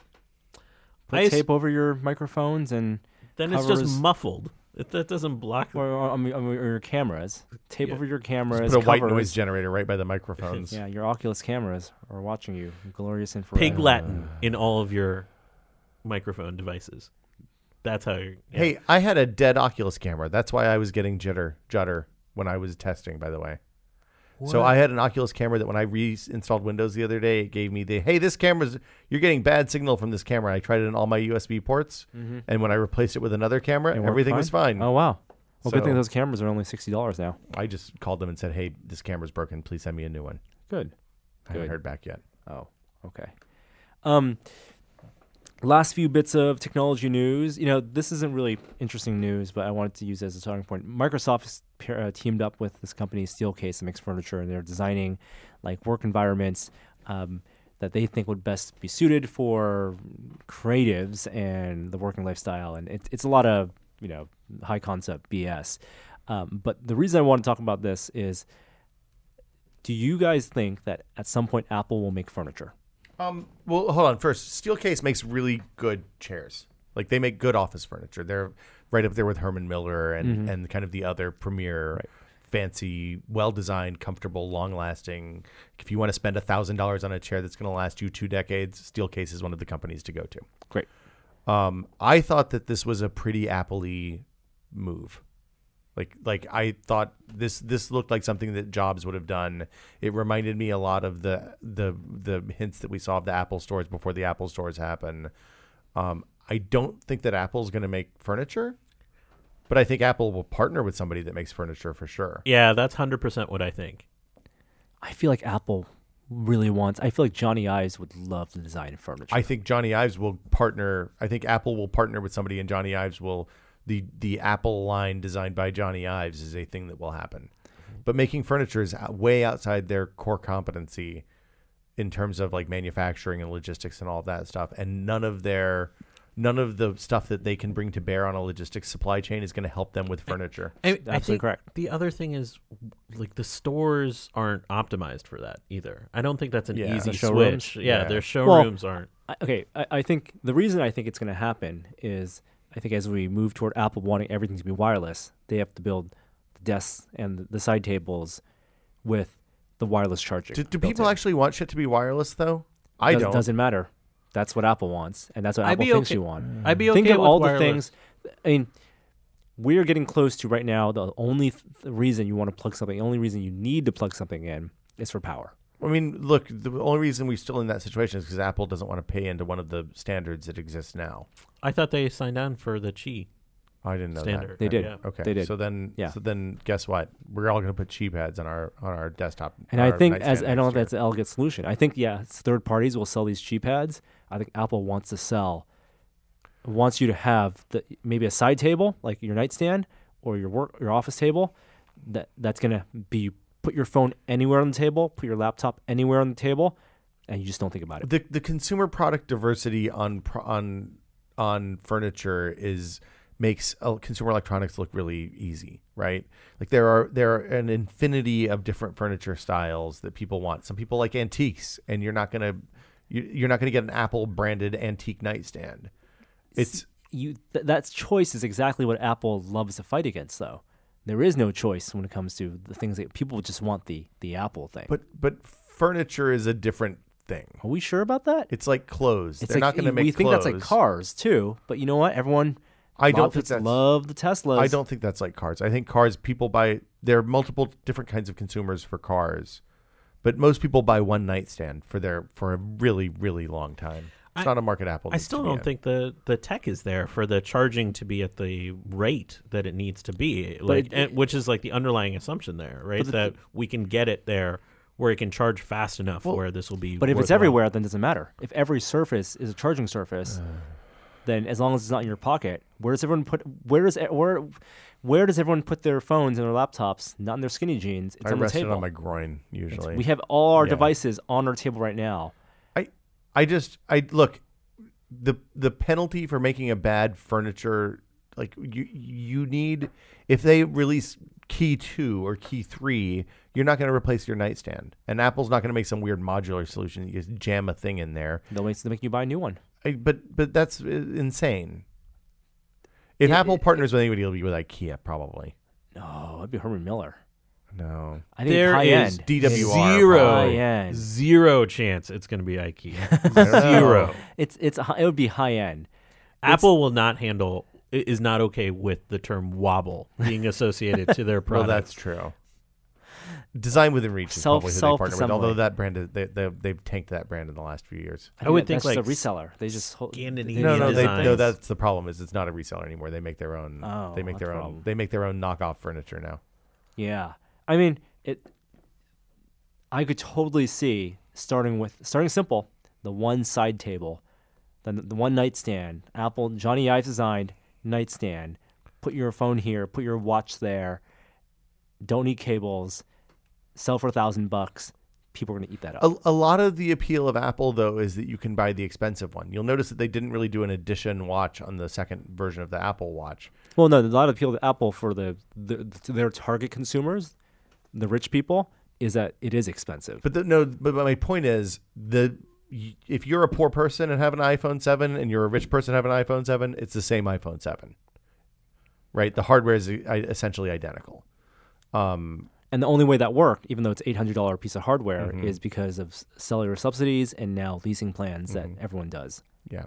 And you can't do that with furniture, but you also can't do that with MacBooks. You can do that with furniture. There's a whole Well, massive yeah, cottage industry in screwing people on short-term furniture loans. You don't think there'd be a stopgap of like the the work surface, like a That's the a inelegant. pad? I think that's the super inelegant solution. I know it's inelegant. That's a, that's but for Belkin and that's for uh, you know a Logitech Wow. to make. That's not for Apple to want to sell you. They don't want to sell you the hundred dollar pad. Yeah, the hundred dollar pad that's going to work fine with everyone's iPhone 8 or iPhone 10, whatever it is.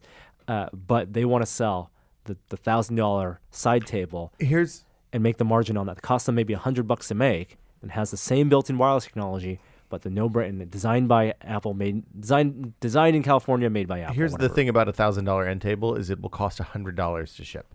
Right, like they're, they're, all of their margins, all of their being able to make stuff in China and put it on airplanes and fly it over here by the 1000s goes away with furniture. So, th- so they'll partner with somebody. They'll have a they'll have they'll have a certification thing that uses their own specific language, just like the headphones, just like uh, the iPhone accessories. But but they have to put something in the box that you can charge the phone with if they take away the charging port. I think my bigger point here is, regardless of who does Right. it, this is something that I think we're all going to move toward, where the, the, the charging Is it infrastructure really that big of an inconvenience? I think it's much more likely that we'll have glass-based batteries that last two weeks instead of instead of a day, and we'll charge it every two weeks, and it's a less frequent thing that we have to dick around with. it could be both. I mean, that look perfect world is that we never have to think about it again. It just takes Not body having to our think pants. about it. N- Never underestimate the the the, the power of convenience. If the CIA could just improve, like with their hacks, actually deal with some of these battery issues. We that'd saw, be you saw the lithium-ion guy had another. There's a new yeah. the glass thing. Yeah. Yeah. there isn't much to say about it at this point. it's So like every new battery technology that's five years off, right? Mm-hmm. five years is the we don't know when this is going to be done. All right. Uh, one last bit of news. Um, yes. Uh, update to Lightroom Mobile will now do raw photo capture with HDR on your mobile devices. I know they announced this a while ago. Have you actually done this yet? I Actually, not. I want. I want. I'm going to get this update and test it out. I haven't had the most success with uh, Lightroom on iOS importing my raw photos, um, and being able to tweak them. Why? It's, it's slow. No, it just ends up working off the JPEG. Yeah. Oh, Yeah. So, well, that's not that's the opposite of this whole thing, right? exactly. All right, are we ready to go to our next segment? Yeah, let's do it. Uh, before we jump to our next segment, I do want to thank the sponsor of this week's episode. Uh, this episode of This Is Only a Test is brought to you by Crizal No Glare Lenses. If you wear glasses and you know that fingerprints, smudges, scratches, and glares can obstruct your vision and be a huge distraction. Sometimes you end up focusing more on what's in your glasses than what's going on around you, but not anymore thanks to Crizal no glare lenses. Crizal lenses offer resistance to blemishes, giving you the clearest vision possible. And that means no more fingerprint smudges on your glasses from taking it off or scratches from cleaning your lenses on your shirt. And because Crizal no glare lenses stay clear and re- reduce distracting glare, your friends and family can actually see your eyes, not your glasses. Look better, feel better, and more importantly, stay more immersed in the world around you, not just your lenses. Go to crizal.com, C R A C R I Z A L.com and start living life in the clear. And thank them for sponsoring this week's episode.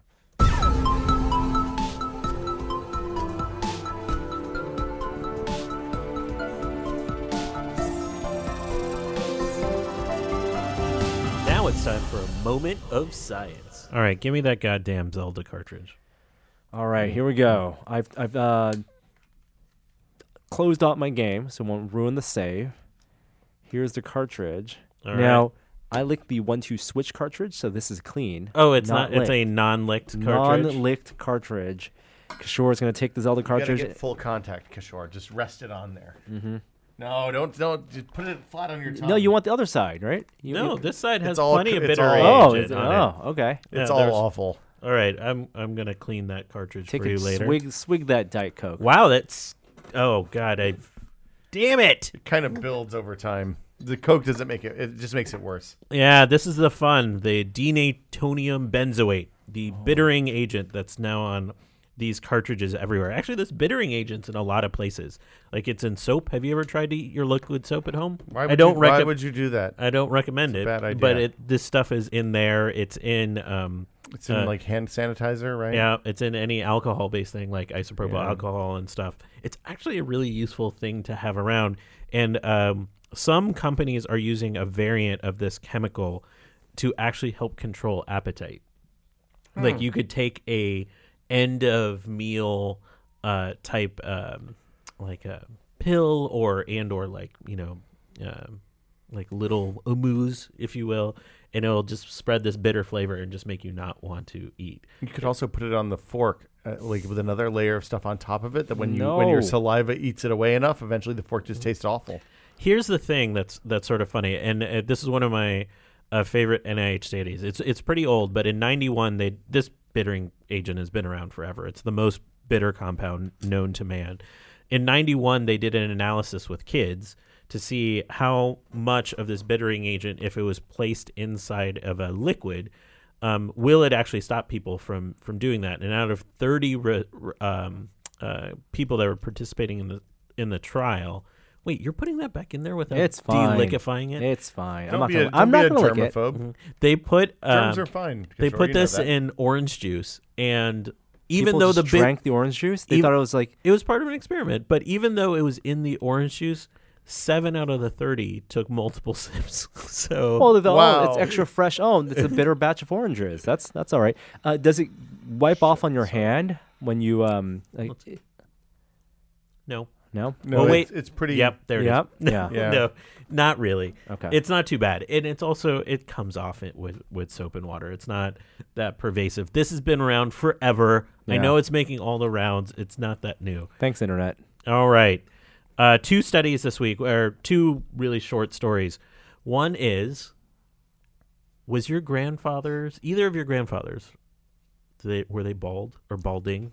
I only know one of my grandfathers, and he uh, no, f- relatively full head of hair. My both of my grandfathers had uh, pronounced widow's peaks. Oh, Yeah, that well, like like like like full back. It's shocking. like Addams family level. Not quite. But no, no Herman tip. Mun- oh, Munster. That's what They didn't have the point, but they had they Oh, had the okay. the high. Yeah. There's a new study out this week about male pattern baldness, and this is a what's called a GWAS study, which is a large genomic study, and it was done where they took data from uh, genomic data from 10,000 mostly white people um, uh, cases for, uh, from Europe, and and like analyzed the data to see if they could find different genetic risk factors. And when they're examining people that had male pattern baldness, they found they had elevated risk for prostate cancer, cardiac arrest, and a few neurodegenerative disorders. no. Is Oh. this, but is this is this a correlation? Oh, it's always a, correlation. yeah, it's okay. not causal. Like bald people aren't. It's just because they're not as active and having as much sex. Uh, I think it's just like all that rejection as being a bald Yeah. person, like really, Wow. really hits your the heart. Costanza Wow. effect. I don't know, but the you know one of the side effects of of having prostate cancers is in a large prostate and in some cases in a large penis. So I don't know how you that take- goes together with what we were saying You earlier. take the good and you take the bad. All right, you take them all, and there you have the facts of life. Um, so congratulations to our male listeners who have grandfathers that have, have balding. in. Congratulations, guys. Uh, last one, real quick, is about origami. Either of you origami fans? I, I'm, a fa- I'm a, I appreciate the art. Did You- you, fold cranes for your wedding, Norm? No, we didn't have Okay. any cranes. Wait, you were at that wedding. I was. I just wondered if no I got cranes. screwed out of the cranes. No, there were there were no cranes. I cranes. thought they were just for the There's no specials. absolutely no cranes. Uh, there is a new form of origami that scientists made out of polystyrene, uh, basically like styrofoam, and they've used light, uh, a particular color of light, um, as this, you know, uh, sheets of this really thin polystyrene were, were made, and the light actually could cause the polystyrene to fold. Is this what you use in a, the kind of polystyrene you use in a vacuum former or something like that?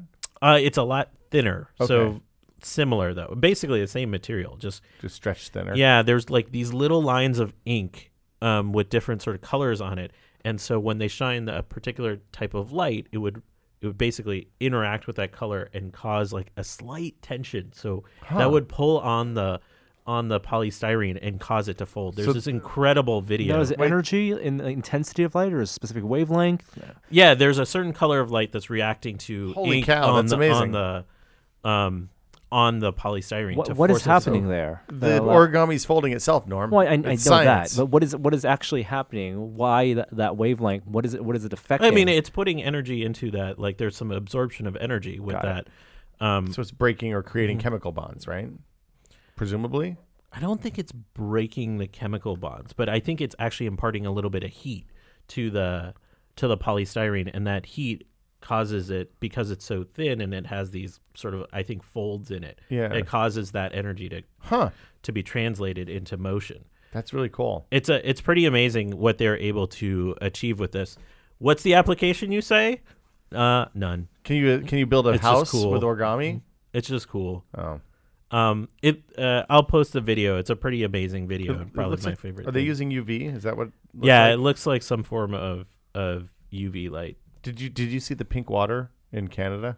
Why is there pink water in Canada? Is it, It's- it to celebrate um, Day Without Women? They turned all their water pink. Uh, no, they didn't do it on purpose. Uh, it's Onoway Canada. Got a surprise on Monday when the town's tap water started turning pink, and eventually it looked like uh, Ghostbusters 2 slime. That is pink. Yeah, it's it's pink ass pink. Uh, oh, it's Ghostbusters 2. Totally. yeah, they uh, viscous. there was a valve malfunction at the town's water treatment plant, so potassium permanganate. Oh, potassium permanganate. Yeah. If you mix that with glycerol, it's my favorite reaction. It's What does a it do? self-igniting reaction, and if you Ooh. put it in a controlled vessel, you can get quite the explosion. What? So you uh, just, potassium- hold on. Did you just tell te- this is only a test listeners how to make a bomb? No, Yeah. I did Oh, not. Okay. I, I told them how to do a safe reaction at home. Actually, the funny thing about potassium permanganate and, and glycerol, they used to sell it at the PBS store. do you dude. remember PBS stores? No. They showed up in the malls in like the mid 90s. it was like the precursor of brains or one of Yeah. those like smart people stores. Exactly. And I remember walking in and seeing like they're selling a vial of potassium permanganate, which is these it's just a silvery flake type material. And glycerol, I'm like, I know that reaction. That is a incredibly powerful reaction. Um and uh, PBS should not be selling this in stores. It was gone about a month later, but I had to- bought all the stock. You used to be able to buy a bunch of really dangerous stuff in chemistry sets back before the, the nanny state took charge. I know. Thanks, Norm. I'm blaming it on his So it's generation. the. Generation. Yeah. My Yeah. favorite thing about potassium permanganate is that uh, you can neutralize it with vitamin C, and I know that because in our uh, in our high school, one of the senior pranks was uh, somebody from our chemistry class uh, colored our entire pool a a pink purple color. It actually turns deep purple.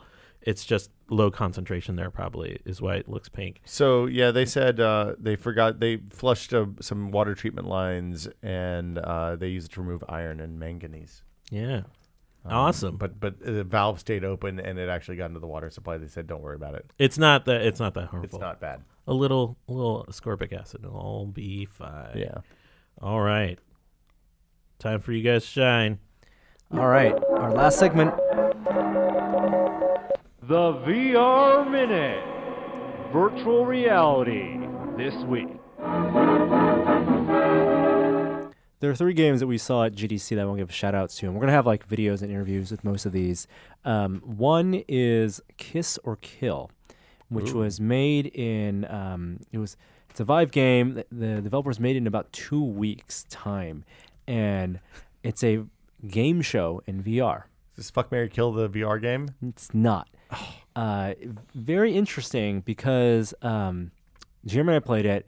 It's very, very much a standard game show where we created, our, we chose our avatar. We both looked like Ryu from Street Fighter, uh, and you had a button and in front of you, and then there was a, a host that asked you questions and, and presented questions, and it was in like a virtual set.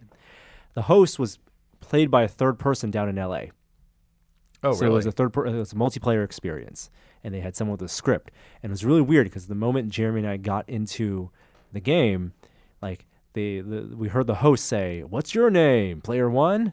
and I thought it was just AI, so it didn't respond verbally, and it turned out it was a real person, and then they had they had their script. It was a really delightful host, and we answered trivia questions. And like the novel thing for them is that uh, at some points you get like a weapon, so you can like bash your your opponent, so to make them dizzy, so they can't read the question. Um, but they the, they made it in two weeks, so for what they made, pretty neat. What is the kiss part? At the very end of the game, the winner of the game can uh, choose either kiss or kill the opponent. And if you kiss, you have to virtually kiss them, I guess. We chose kill, which then puts you in a boxing match. I don't know. I feel Uh, like you missed a real opportunity yeah, for some internet. Tell us a we- lot we- about your we relationship chose- with Jeremy. We chose kill.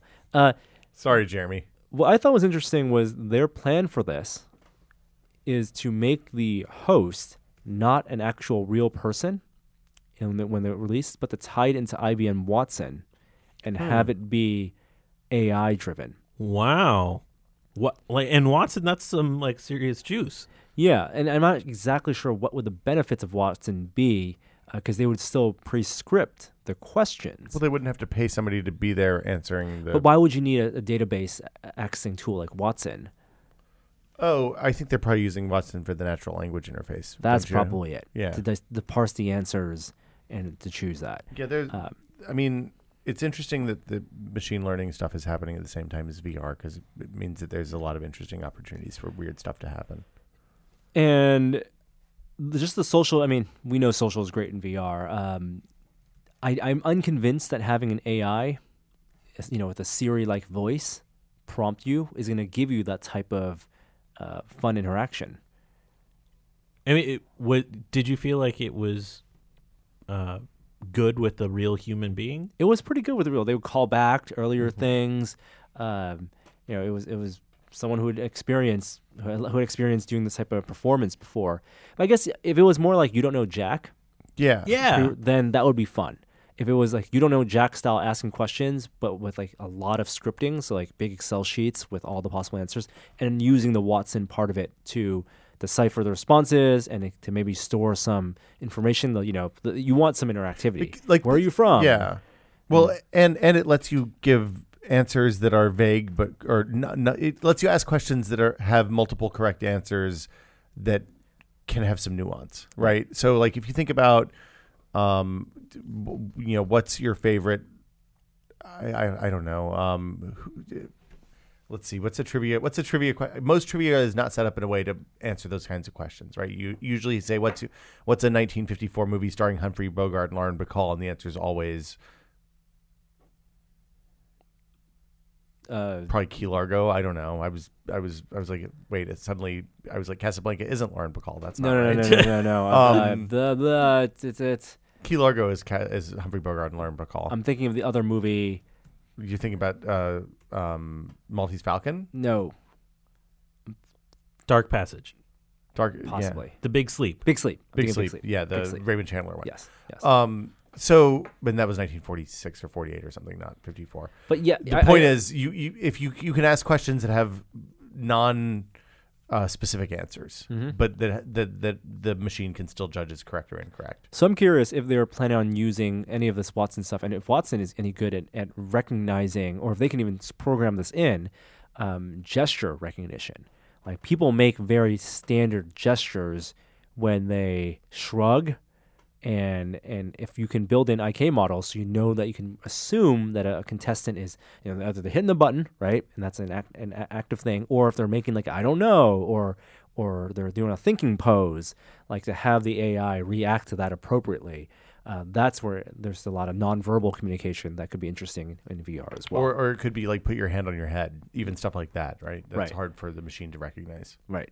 Um, the other game, the two other games. One, uh, CloudGate Studios has uh, they have an Island Three Five Nine, like a dinosaur hunting game, like a very Jurassic Park like game, but they were demoing it with uh, motion trackers that they put on their feet. So they put the Vive trackers, the, the additional pucks, and How is it on their feet? Like on their shoe somehow? so they, they had a mount that you want put one on the your back of your belt uh, behind you on your belt buckle, and then two on your shoelaces and tied your shoelaces real tight. And then that give you with one, two, three, four, five, six points of tracking: two hands, one head, one hip, and two feet. Uh, they were able to do a pretty good um, virtual avatar, uh, which, for the purpose of the game, it didn't seem like it had a ton of benefit because you're still teleporting around.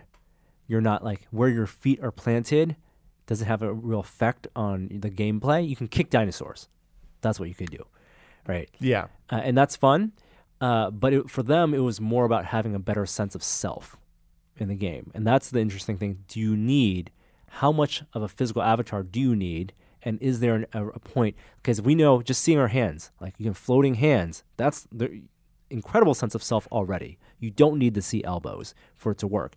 But if you could see your hands and your feet, and they modeled your hips, it increasingly gives you more presence. But is there a point where then it becomes an uncanny valley of presence where You Well, don't need you don't want to see mean, that, that- because too many things don't work. That's it. You and I played that thing at Swiss Next years ago, where you could see your elbows, and the elbows didn't line up with your with your sense of proprioception, and it's really uncomfortable. And and like we've tested that. Some people really respond worse to that than others.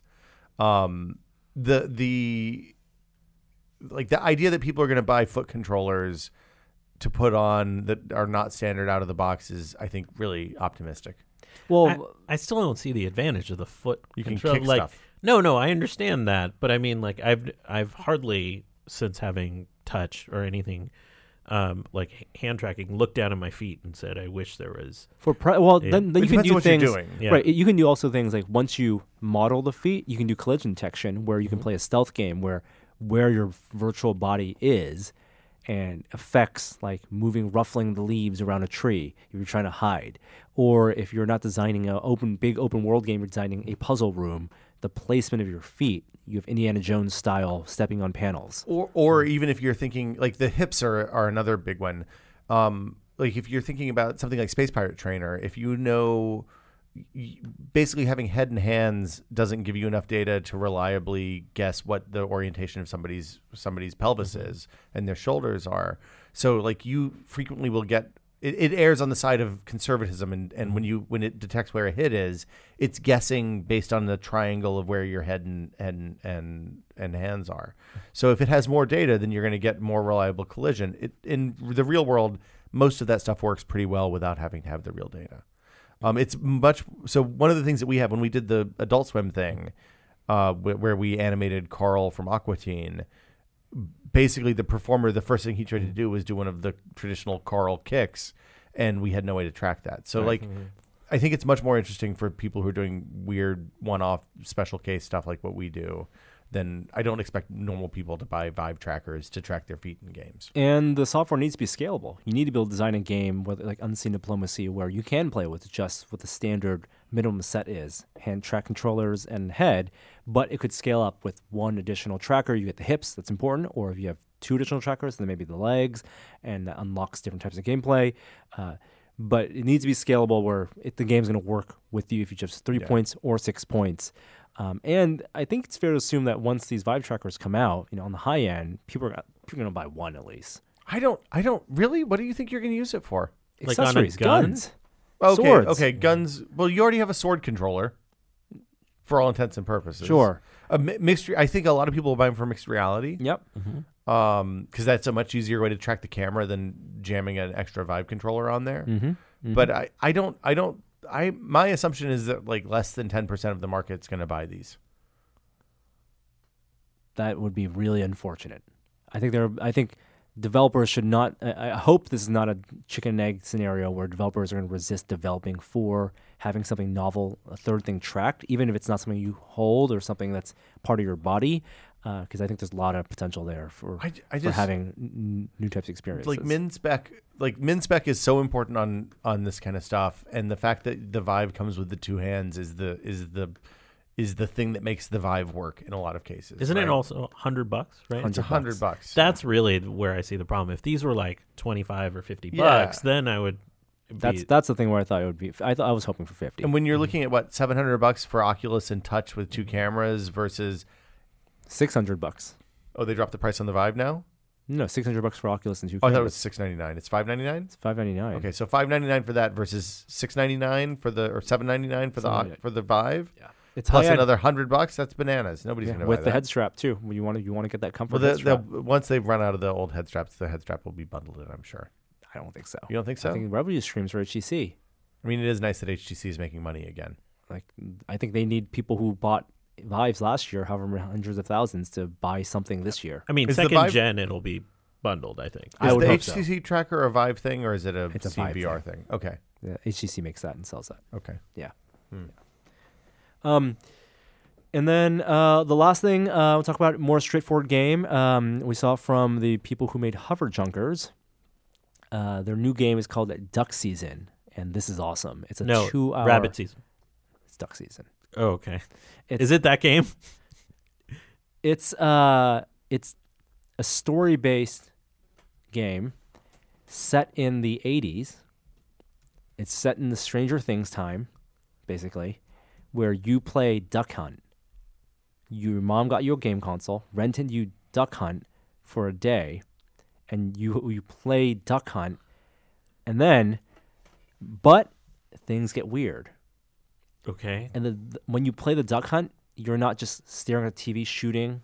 You're actually inside the TV, you with a shotgun Uh, shooting the ducks, so you're basically telling me and it's They- all story that driven. some VR developer made a game exclusively for Jeremy Williams. Like this touches Basically. on like yeah, his Jeremy, nostalgia. Jeremy freaked out and loved it. yeah, That sounds right. And it's all story based, designed to be a short, like a movie length experience. Mhm. Um, and as you play throughout the day, so the story is you have duck hunt, their duck season for a day, twelve hour day, before your mom has to return it, and so you play it for twelve. You play it for like twelve missions, and every time you play something else, something Wait, things start to change. Do you have a real dog? You don't have a real dog. So the Hmm. dog isn't there? The dog is there. Oh, Like you, you don't have a pet dog, but there was a dog in there. All right, all right. And- I'm and gonna it gets- stop reading. it- you gotta stop reading. It gets surreal. Uh, but Wait, is it out soon? It's out. Uh, it's in a couple months. Okay. Yeah, yeah. I think they're able to have multiple ideas and do short-term development cycles and make Yeah. games in six to eight months. I mean, that's that's uh, kind of the, the key with the VR developers I talked to at GDC. Most people are are leaning away from giant monolithic, you know, two year games and Yeah. focusing on things that they can crank out and sell for ten or fifteen bucks. yeah, and if they do enough of those, by the time VR becomes more mainstream and more mass market, then they'll have a whole library of of essentially indie games that have, and they'll be experienced enough to to make something and spend the effort to do a two-year development game. Do you guys know about OpenVR Advanced Settings, the plugin? No, So I was at Up- Upload and was shooting something in their mixed reality thing a few days ago, and they had this thing set up, and it basically lets you adjust chaperone boundaries, reset the floor, all of that stuff from inside the headset, oh, Oh, um, that's or while it's running. Yeah. Like so, when your shit gets out of whack, it lets you fix it really quickly, um, and gives you really, really fine control over all of that stuff. It's That's awesome. Super duper good. You download from GitHub. Um, I I literally cannot recommend it highly enough. and this is an application that you launch it I in in Steam VR while you're wearing the headset. So you can, like, they were running it on the desktop because I was in the headset and they were changing, like, we were adjusting the the chaperone boundaries to let me get to places in the world that we were showing that I wouldn't have been able to. Like when we were doing the stage show, for example, mm-hmm. sure. and we had to keep redoing the chaperone until it lined up right with the world, that kind of stuff. Yeah. So it lets you change the orientation of the world inside chaper or chaperone inside the world and all of that. Like it's it's a super super handy thing, especially if you're doing the kind of weird shit that we end up doing in VR a lot, where you're demoing unusual things. Well, that's great, and it just pops up next to the settings icon Yeah. in Steam VR once you're in the I think it. I think it's a. I think it's uses that plugin architecture that the Viveport stuff uses, um, but I'm not 100 percent on that. and it even has a revive settings menu. Yeah, it's and really you good. You can toggle uh, reprojection. It's great. yeah, Really, super good. really quickly, Superhot announced they're going to have a new update in a couple weeks. I think Yeah. it's out. Isn't it out? Uh, I'm not sure when it's out, uh, but it's like more replayability, uh, difficult modes. You know, which is one of my favorite VR games. So I'm excited to see that. I, th- I think it. I think I saw it on the Oculus store last night. Hold on, let's see. There was a thing that said "Super Hot." It is, Super Hot super VR forever. update. oh, Yeah. the Forever update's out. Yeah. It's Oh, out there now. it is. there you go. You can uh, you can only you can play modes where only headshots will work. Um, you can try to complete a game without shooting. I, I think you- that that seems straightforward. Yep. Grab those bullets. uh, and you know hardcore modes, faster enemies, and uh, a game a mode where see if you can beat the entire game in less than ten minutes. Oh god. I know. I would hope for more levels eventually. Um, I and want- then uh, yeah. one last thing before we close out the podcast: Robo Recall, available and free. You guys been playing it? it's out. Yeah, I played the. I, I have played a lot of Robo Recall. What do you think? it's really really neat.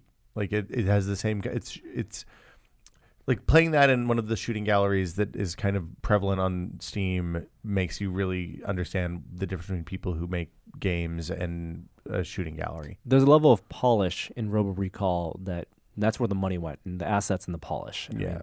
Uh, fundamentally, the game is simple. You're shooting robots, teleporting around, throwing them in the portals, tearing them apart, but everything is very, very satisfying. From It's- the weapon upgrades to just the feeling of the of, of the recoil. Um, It's you- really fast. It's very, very fast. Uh, you can get good at it. Mm-hmm. It's a game where it feels like you can actually get good at it by having better aim or being creative with the way you dispatch the robots.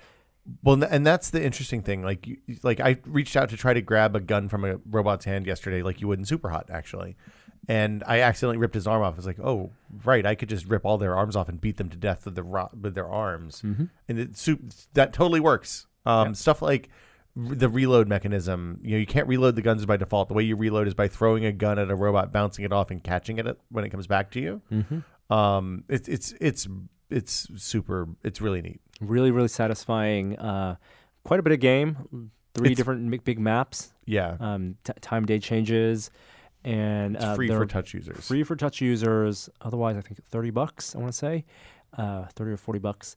And then it's uh, has mod support, and I haven't tried mods yet. I haven't, are there mods yet? There are. It's like mutators. I want to say it's mutators. I don't know if people can put more levels in, but um, like everything, they they're giving all the assets out if you if you buy the game to to make more. Thirty bucks seems like a little bit much. It's so it's basically nine levels. Yeah. It's arcadey, so you can go back. There's replayability, and you you unlock weapon upgrades and things like that. It has a star system, kind of like uh, mobile, like Angry Birds type games, where you have to uh, where getting stars unlocks new weapon upgrades, and eventually you get the ability to like get multiply score and stuff like that. Um, it- like I, it's something I I if I want to kill five minutes, then I am frequently will load that up. All right, and that does it for us this week for this is only a test. Will, what's the latest with Foo? Uh, uh, there's I'm not logged into Slack right now, but I'm waiting on the build that fixes the last bug. Oh wow, that I'm- means it'll be out. Th- So there'll be an episode on Steam. Uh, t- we're recording this on Wednesday. By the time you hear this on Thursday, it should be up. If everything goes well, it's the Quadrilateral Cowboy episode where I talked to Brendan Chung about his cyberpunk uh, masterpiece, Quadrilateral Cowboy. It's it's a game about virtual reality hacking that you play on a monitor. So we it's fun to talk about it in VR. And we also talk about game design choices involving toilets for a fairly extended period of time. This is the one you recorded live. This at- is the one we recorded live at X- XOXO. awesome. Um, we're recording the next episode. I think next weekend is the current plan, uh, and that's going to be something a little different. It's not going to be a game. It's uh, with a, somebody you introduced me to, actually, Kishore. I'm ex- very, I'm deeply excited about that, That- science related one. that I one- can say that, right? It's science related. yeah, that's. But I mean, it's too late to not say it now. So, um, editing that out. the uh, it's uh, yeah, it's it's it gives you a new way to look at something that's normally intangible. Very cool. Uh, we will not be here next week. No, That's What? right. Uh, we're not going to What? be here. I don't well, think. you could be here next week. Yeah. Are you paying me? Um, I'm gonna see if Jeremy. Jerry probably won't even be here either. We will not have an episode. Why don't we do one? We may. Remote. We, may we can talk remote. about where we're going. Yeah. Um, Kishore and I are going to Switzerland next week. Oi!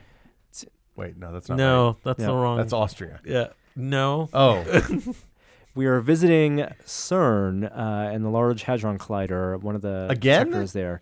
Yes, Simone and Kishore are going. We're going to film some special episodes, and uh, we are hopefully going to come back with some cool stuff. It's a very short trip. We're going to be back. is it on this time or is it off again? No, it's offline. I- If it's on, then you can't really. I was going gonna to say, are you gonna go downstairs and get superpowers or anything? I don't Uh, know. Yeah, No, there's really not enough energy down there, even if you're hit with those collisions to do that's do not much what they, good for yourself. Okay, well, I mean, I always wanted superpowers. Mhm.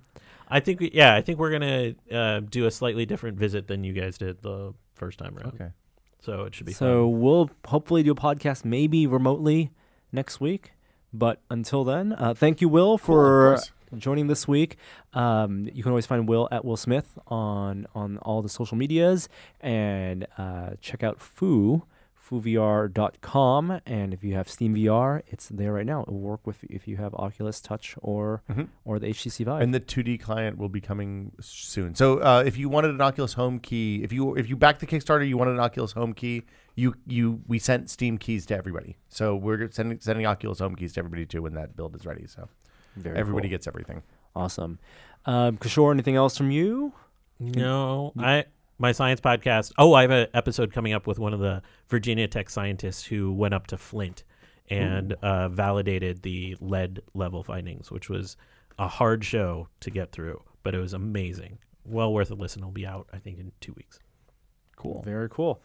Um, all right then, uh, and you can find me at nchan. All our content on at Tested.com on the YouTubes and on our website. We have a lot of stuff going on for the premium community members. Uh, Simone, Sean, and I guess Joel, um, the 3D printer guy, built a Prusa 3D printer that's happening this week, uh, and we'll have more stuff uh, next week as well, um, including more from Frank's shop, the Sold Effects shop, and a new project from Simone. So please check that out on test.com. But until then, uh, this intro or this outro is by. Justin, aka Speed. Who else? All right. Hi there, I didn't see you. You